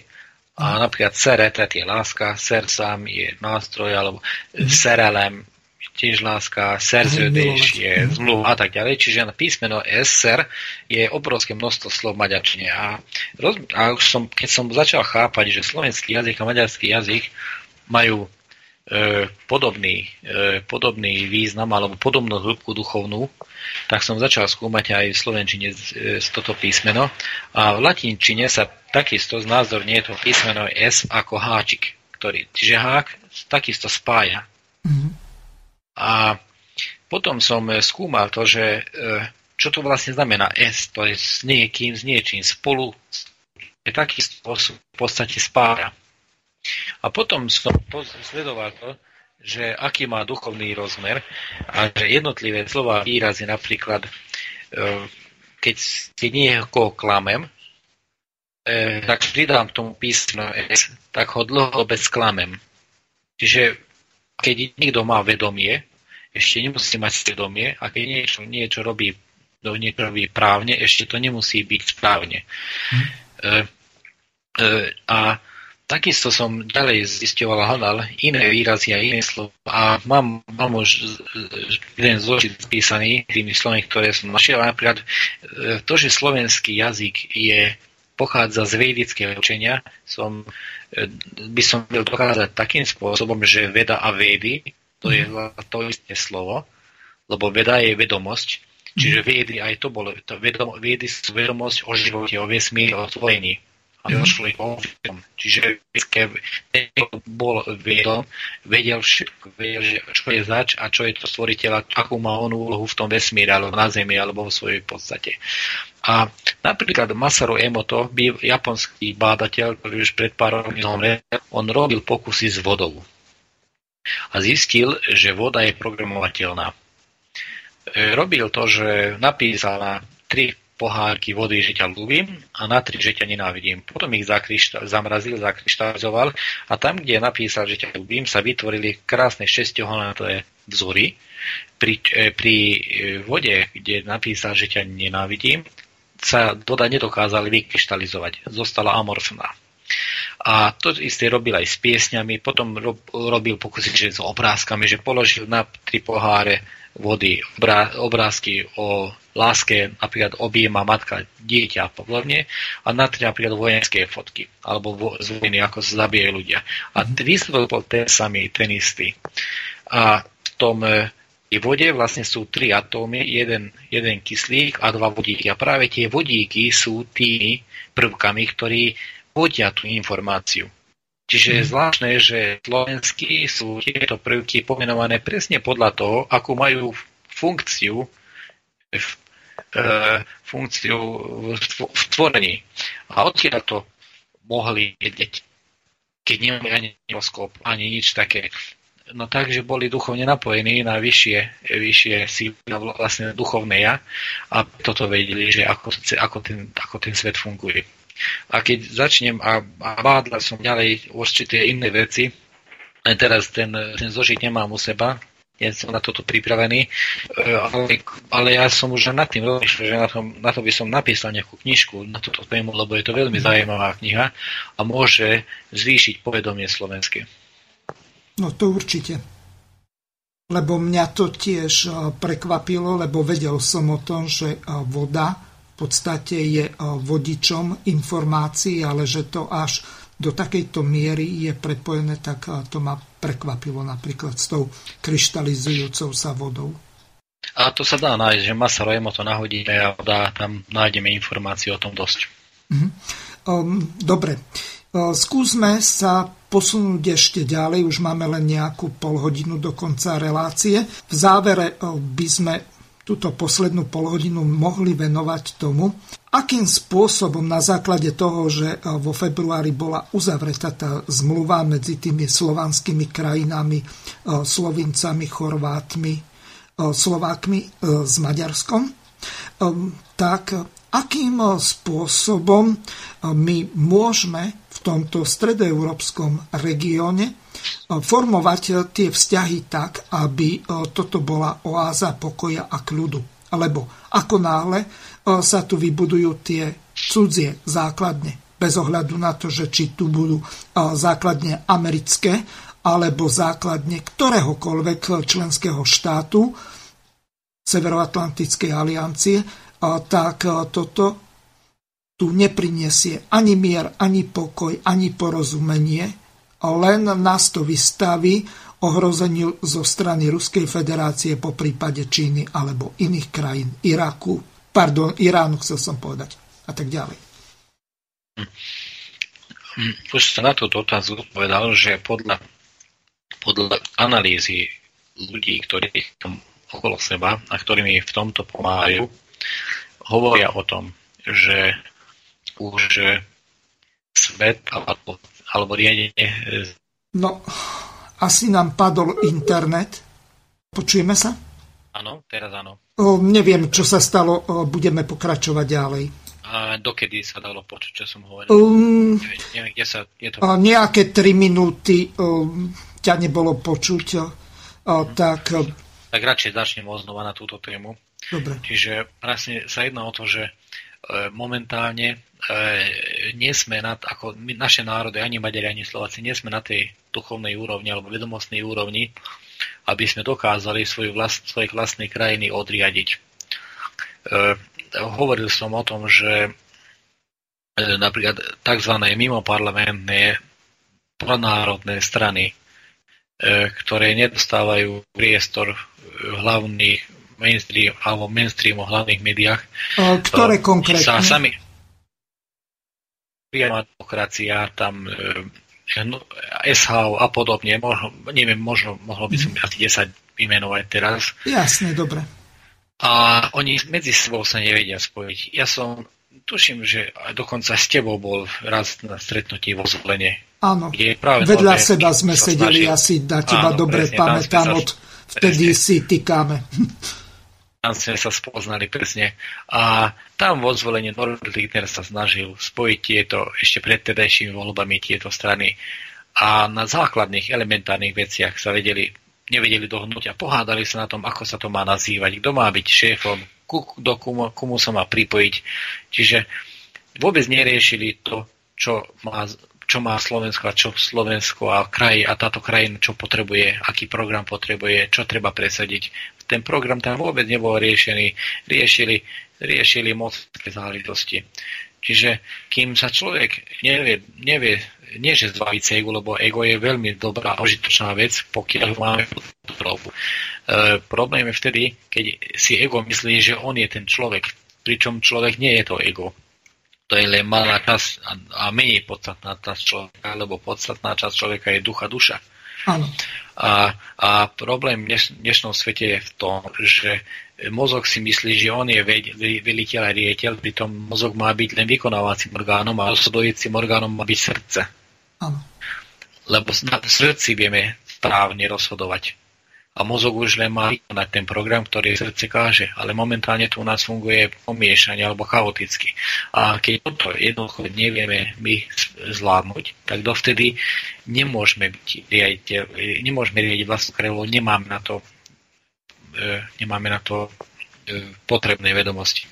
Mm-hmm. Alebo, alebo proporcie. Musíme my sami seba vyliečiť a zbaviť sa tých, tých tých falošných programov, ktoré nás tlačí školstvo, médiá a podobne a história. A, a, a musíme nájsť cestu k vlastnej duše a, a potom môžeme riešiť aj našu krajinu, pokiaľ sme už sami seba vyriešili.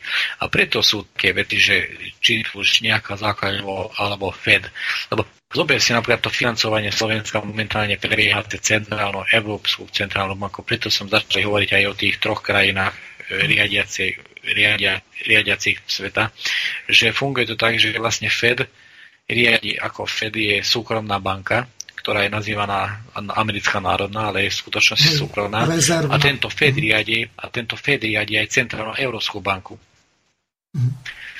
A centrálna Európska banka, banka riadi všetky krajiny, ktoré sú v Európskej únii. Aj Maďarsko, aj Česko, ktorá má síce českú korunu a Maďarsko má svoj forint, v úvodzovkách svoj forint, ale aj česká koruna, aj maďarský forint je napojená na centrálnu Európsku banku.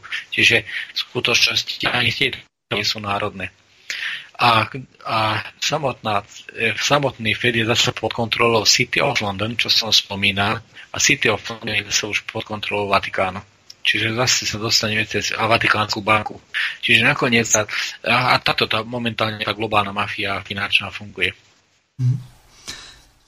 A to, že aké lietadlá zákupka sa nakúpia, tie peniaze, keď sú vytlačia z jedného na druhý a prinesú ich sem, tie peniaze sú fiktívne vytlačené, nemajú žiadne krytie. No to je pravda, lenže ak tie peniaze o, zderú o, z obyčajných daňových poplatníkov, či už o, Fondov, formou fondov, odvodov, dane z mzdy, DPHčky, spotrebných daní a tak ďalej, lebo toto v podstate naplňa štátny rozpočet. Ej, len aby sa neopakali, zasa ten, ten štátny rozpočet naplňame my svojou prácou, a, a, ale ten štátny rozpočet, no takto. Nie, štátny rozpočet naplňa centrálna Európska banka. To, že e, tie peniaze ako prostriedok sa, sa používa na vlastne na, používa presne na to, na zotročovanie tých ľudí. A tam problémom nie je to, že koľko, ak odvody nie sú súvisia s tým, že aké sú skutočné náklady jedného štátu. Odvody súvisia s tým, že za koľko je Slovák ochotný pracovať.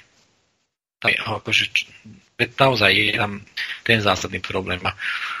A prečo sú púšťaní napríklad do, tí migranti Mexičania do Ameriky alebo Turci do Nemecka, preto boli púšťaní, aby znižovali prac, e, cenu práce Aha. aj domovcom.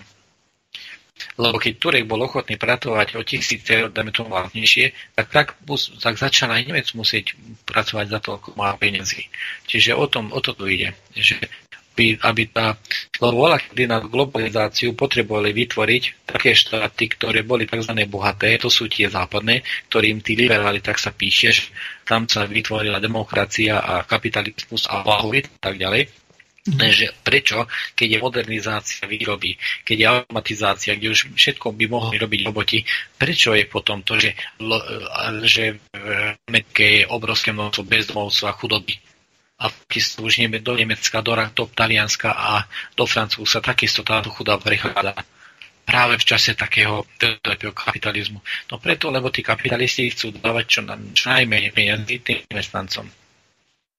A dosahujú to spôsobom, napríklad aj takým spôsobom, že tlačia tých migrantov, napríklad aj Slováci, aj Maďari sú migranti v Rakúsku, v Rakúsku, Rakúsku alebo v Nemecku, lebo aj, aj naši chodia tam pracovať, preto, lebo tam dostanú viac ako tu, ale menej ako oni. Tam. Čiže naši de facto deformujú ten trh pracovný v tých krajinách, keď sú ano. Ochotní pracovať za podstatne menej, ako ano, dostanú jasne. Tí domáci zamestnanci. Čiže keď si spomeniem, ako napríklad Ukrajinky vytlačili naše utieračky zadkov, napríklad v Rakúsku, lebo neviem, či nazvať ich ošetrovateľkami alebo charitatívnymi sociálnymi pracovníčkami alebo dokonca zdravotnými sestrami v nejakých domovoch sociálnych služieb alebo v domácnostiach je vôbec ten správny termín. Tým som chcel povedať toľko, že ak tam príde robiť Bulharka, Rumunka alebo dokonca Ukrajinka, ktorej stačí toľko, že si tam dovedie buď svoje deti alebo dokonca dostane na ne rodinné prídavky, tak ona je ochotná robiť aj za jedlo a ubytovanie. Lebo vie, že doma prácu nebude mať a tým pádom ona cenu tej práce pre tie Rakúšanky alebo Nemky stlačí tak nízko, že oni jednoducho v týchto odboroch pracovať nebudú chcieť a nebudú môcť, alebo jednoducho oni same seba si vážia. Ja neviem, či my máme takú malú dôstojnosť ľudskú alebo dôstojnosť pracovnú, že sme ochotní robiť za trošku viac ako na Slovensku a pritom si hradiť tie obrovské výdaje na život zahraničí. Ja neviem. Mohli by sme ináč na túto tému niekedy spraviť nejakú menšiu reláciu alebo nejaké iné relácie rozhovore, lebo toto je zvláštna téma, téma z toho dôvodu. O, lebo momentálne ľudstvo alebo väčšina ľudí v tzv. Štátoch oni sú e, napojení na systém, čo sme sa aj rozprávali ešte pred reláciou. Aha. A to napojenie na systém e, vlastne e, toho človeka dostáva do toho stavu, že musí rešpektovať tie zákony, ktoré sú aj tvorené proti nemu.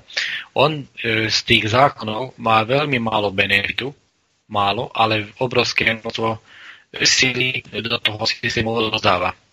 A toto je vlastne nerovnováha medzi tým, čo človek do systému dáva a do, do systému dostáva. Ale pokiaľ ten sa rozhodne, že vystúpi zo systému, e, takže hovoril som tam, že vlastne ľudia, e, ktorí sú napojení do systému, do, tý, do systému zákonov a vôbec do spoločenského riadenia zákonmi, tak odovzdáva obrovskú silu a obrovské množstvo práce do systému, ale tie benefity, ktoré sa dostáva, sú často dokonca škodlivé a proti nemu. Mm. Napríklad zdravotníctvo dosť často sa nerieši pravý pôvod, ale len tej choroby. Človek, ktorý tu pracuje a odovzdáva veľk, veľké množstvo práce, energie do systému, ale zo systému nedostáva naspäť benefity, ktoré by potreboval. Čiže ten systém je jednostranne zlodejský voči svojim domorodcom alebo vlastne voči ľuďom, ktorí v tom systéme žijú. A problém je v tom, že človek nevie vystúpiť z systému, lebo jednak ho začnú úrady šikanovať, keď to spraví, a druhá, druhý problém je v tom, že nenájde, alebo nájde veľmi málo spojencov, ktorí sú pribudení a sú mimo systému. Problém je v tom, že ľudia, ktorí prispievajú do toho systému svojou prácou a svojím časom, svojou energiou, nedostávajú naspäť také benefity alebo také množstvo benefitov, ktoré do toho systému dávajú. Z toho hľadiska je jednoznačné a dá sa definovať to tak, že tí ľudia sú vykorisťovaní. Ich mentálna a fyzická sila je, je odčerpávaná a nedostávajú naspäť za to nič, alebo veľmi málo. Dokonca často, častých prípadoch to, čo dostávajú, e, nie je ich prospech, ale je to skôr ich neprospech. Napríklad školský alebo zdravotný systém. E, čiže z týchto, e, z týchto dôvodov by bolo užitočné, keby sme e, buď zmenili systém, alebo vytvorili nový systém.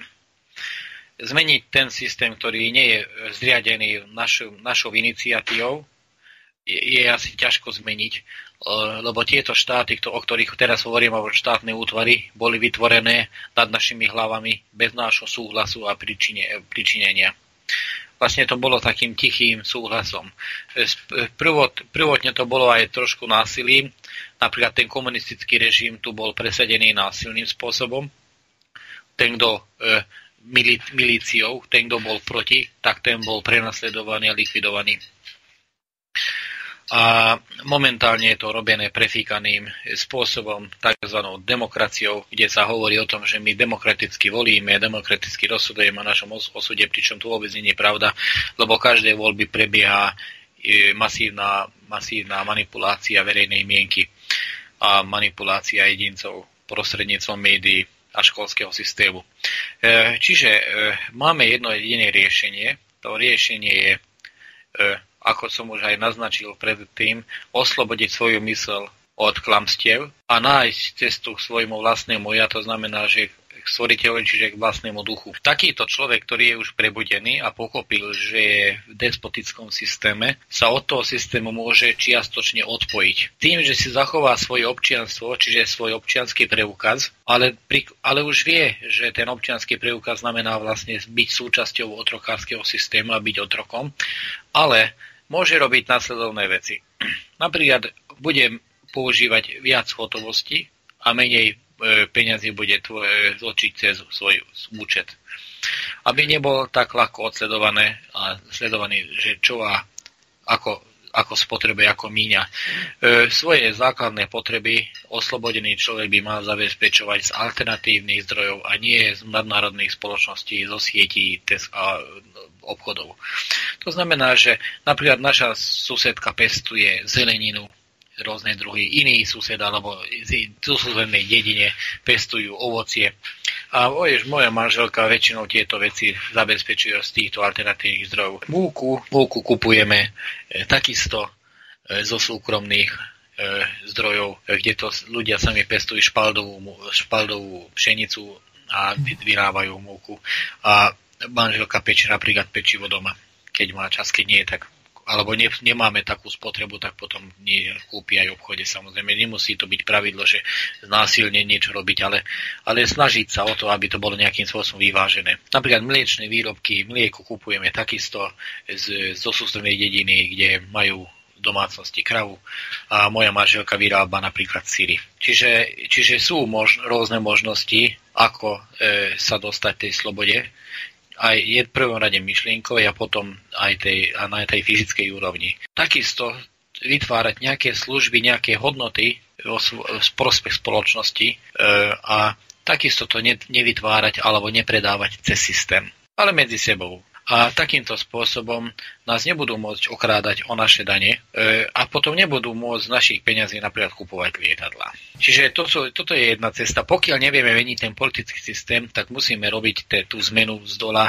a musíme to robiť osobitne a každý zvlášť tak, ako to najlepšie vie. Lenže toto, čo si teraz práve pomenoval opisným spôsobom, tak má jeden názov A ten sa volá komunitarizmus. Celý problém spočíva v tom, že takýto komunitný systém bol zavedený v tých kibucoch v Izraeli. Tamto krachlo z toho dôvodu, že tie kibuce sa dali, minimálne tých ich čelní predstavitelia, nalákať na ten konzumný systém a samozrejme finančný systém a ten finančný systém ich zlikvidoval. Iný, kto s niečím takýmto prišiel, tak bol Muammar Kaddáfi. Toho krutým spôsobom popravili tým, že na neho najali západniari vrahov. Takže nakoniec vieme, že kdekoľvek sa takáto alternatíva objaví, tak je to veľmi rizikové za predpokladu, že tá komunita nedokáže sa ochrániť sama. A teraz otázka znie, je tá komunita vôbec schopná vytvoriť takú kompaktnú silu a tak, taký pocit, alebo skôr istotu seba zabezpečenia, seba obrany, aby dokázala tým vonkajším vplyvom zdorovať? Určite som presvedčený, že áno. Lebo napríklad Kaddáfi mohol byť odstránený len vďaka tomu, podľa môjho názoru, že jeho obyvateľstvo nebolo dosť vyspelé na to, aby ho ochránilo. Ono, ako samozrejme, na, na, nemám odpovedia na všetky otázky, lebo tiež neviem toho veľa, ale, ale ja si myslím, že človek, keď prejaví svoju slobodu, maximálnu slobodu, ktorú dokáže prejaviť, a to je vlastne práve ten kontakt alebo napojenie sa na vlastného ducha, tak v tom prípade si myslím, že je nedotknutelný. A aj keby bol dotknutelný, ten človek s tým nemá problém z toho dôvodu, lebo vie, že je nesmrteľný. To, že sa že zmení svoje telo, že sa reinkarnuje, to je len, to je len form, svojím spôsobom formalita. Podstatou, podstatnou časťou človeka je práve jeho, jeho, jeho tvorí duch. A to, to, to je prvom rade ten človek. Raz som veľmi dávno videl taký film, Kung Fu sa to volalo, ten seriál. A jedného starého uniesli a potom ho vyslobodili a ťahali ho za koňa. A zavzali mu nohy a za koňa ťahali a že ako sa máš, ja sa mám dobre, len to moje telo, úbohé telo je trošku zdevastované. To sa dá vidieť aj, aj, aj v tom, že ako na západe, kde je blaho, akože blahobyt, tí ľudia nie sú šťastní. A napríklad v Indii, kde je chudoba, oni sa dokážu usmievať a úprimne sa usmievať, že majú radosť zo života. Čiže nie je v každom prípade ten statok znamená to, to šťastie a vôbec ten prístup k šťastiu alebo harmonii, ale skôr to je to rozhodnutie, vnútorné rozhodnutie a sila toho rozhodnutia, že či, či dokážem žiť pre lásku, pre svoje srdce. To je, to je tá podstatná vec podľa môjho názoru. Lacko, do konca relácie už máme nejaké dve tri minúty, tak by som ťa poprosil o také záverečné posolstvo pre našich poslucháčov a rozlúčenie sa s nimi. Dobre, tak ja by som, ja som tu pripravil jeden citát e, od Andreja Hlinku. E, v tomto prípade Uhorsko nevnímajme, nevnímajme ako Maďarské kráľovstvo, ale ako konfederáciu národov Karpatskej kotliny. A v tom prípade to dáva zmysel. A Andrej Hlinka povedal následovné. Za tento krátky čas nám násilnícky Česi spôsobili viac trápenia ako Maďari za tisíc rokov. Teraz vieme, že extra hungarikom non est vita, mimo Uhorska hneď pre nás života. Pamätajte si tieto slova, čas ukáže ich správnosť. Čiže moje posolstvo a mojou hlavnou úlohou, ktorú si považujem, že za ktorý som sa asi aj narodil, aby sa Karpatská kotlina znovu zjednotila vo forme konfederácie tu žijúcich národov, ktorí nie sú despotickí, ktorí nie sú parazitické národy, ale ktoré sú spolupracujúce národy a uvedomelé národy. A, a takto spolu vytvorili novú zónu, jednu bezpečnú zónu, silnú spoločnosť, lebo bola, kedy Uhorsko patrilo, vlastne bola najväčšia veľmoc na svete. Ale... To na druhej strane aj tá rada vzájomnej hospodárskej pomoci dokázala fungovať, čiže nemusíme sa Presne vrácať tak. Ani do Uhorska. E, áno, len tu sa bavíme pred, preto, lebo čo som aj v relácii hovoril, že vodohod vodné hospodárstvo a ekológiu si vieme sami ustrážiť. Čiže to, keď my si to sami ustrážime, máme na to tzv. Aj dopad, aj vlastne dosah aj vplyv. Čiže treba sa orientovať hlavne na to, čo je, čo je jednotné. A táto Karpatská kotlina je jednotný územný celok. Čiže mali by sme urobiť tú dohodu, že ako hospodáriť s týmto, s týmto územným celkom. A ako spoločne, ako nastaviť tie pravidlá tak, aby boli boli spravodlivé pre každého a pritom podporili život. Ďalšiu reláciu môžeme urobiť aj o týchto predstavách, ako by tá konfederácia stredoeurópskych národov mala vyzerať. A neviem, či čítaš časopis Zem a vek, ja som tam pred rokom a pol alebo dvomi napísal dva také články, jeden tuším, že aj v tej predchádzajúcej ročenke, ktorá bola v roku dvetisícosemnásť vydatá, nejako začiatkom roka, tak tam boli tiež uvedené. Čiže ja odhľadom tohoto mám jasnú predstavu, lenže ja nie som hosťom vo svojej vlastnej relácii, respektíve relácii slobodného vysielača, ktorú moderujem. Musíš odísť ku kolegovia a tam zmeniť rolu. U nás platí, alebo skôr nepísané pravidlo, že nemali by sme chodiť do relácií svojich kolegov, lebo nakoniec by sme si vystačili sami a nebudeme nikoho Jasne. pozývať. E, tak ešte na záver ešte dve myšlienky, potom ešte, na, nie že dve myšlienky, ale dve citáty.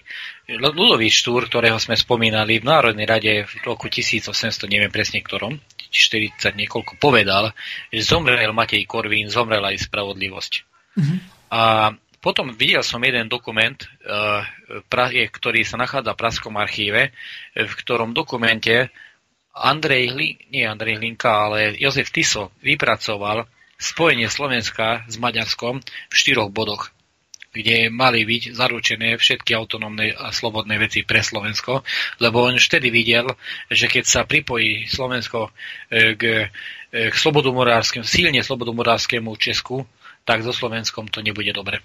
Čiže to sú také informácie, ktoré ja na vlastné oči som tie dokumenty videl a A toto sú tajné informácie pred Slovákmi. Ja mám ešte jednu reláciu, kde sa zaoberáme emancipáciou národov Moravy a Slieska a zhodou okolností. Doktor Ctirada musil o týchto veciach alebo týchto javoch a faktoch hovorí. Takže pre mňa nie sú to úplne cudze informácie, takže budem rád, ak budeš hosťom aj v ďalších reláciách. Veľmi pekne ti ďakujem za účasť tejto relácii a teším sa na ďalšie relácie s tebou a takisto aj po prípade s ďalšími kolegami, občanmi Slovenskej republiky, či už rómskej alebo maďarskej národnosti, samozrejme moravskej alebo slieskej nevynímajúc. Takže ešte raz veľká vďaka za účasť v relácii a za zaujímavé rozprávanie. Lúčim sa s tebou a takisto aj s našimi poslucháčmi. Do počutia. A ja veľmi ďakujem. Do počutia. Táto relácia vznikla za podpory dobrovoľných príspevkov našich poslucháčov. I ty sa k nim môžeš pridať. Viac informácií nájdeš na w w w bodka slobodnyvysielac bodka es ka. Ďakujeme.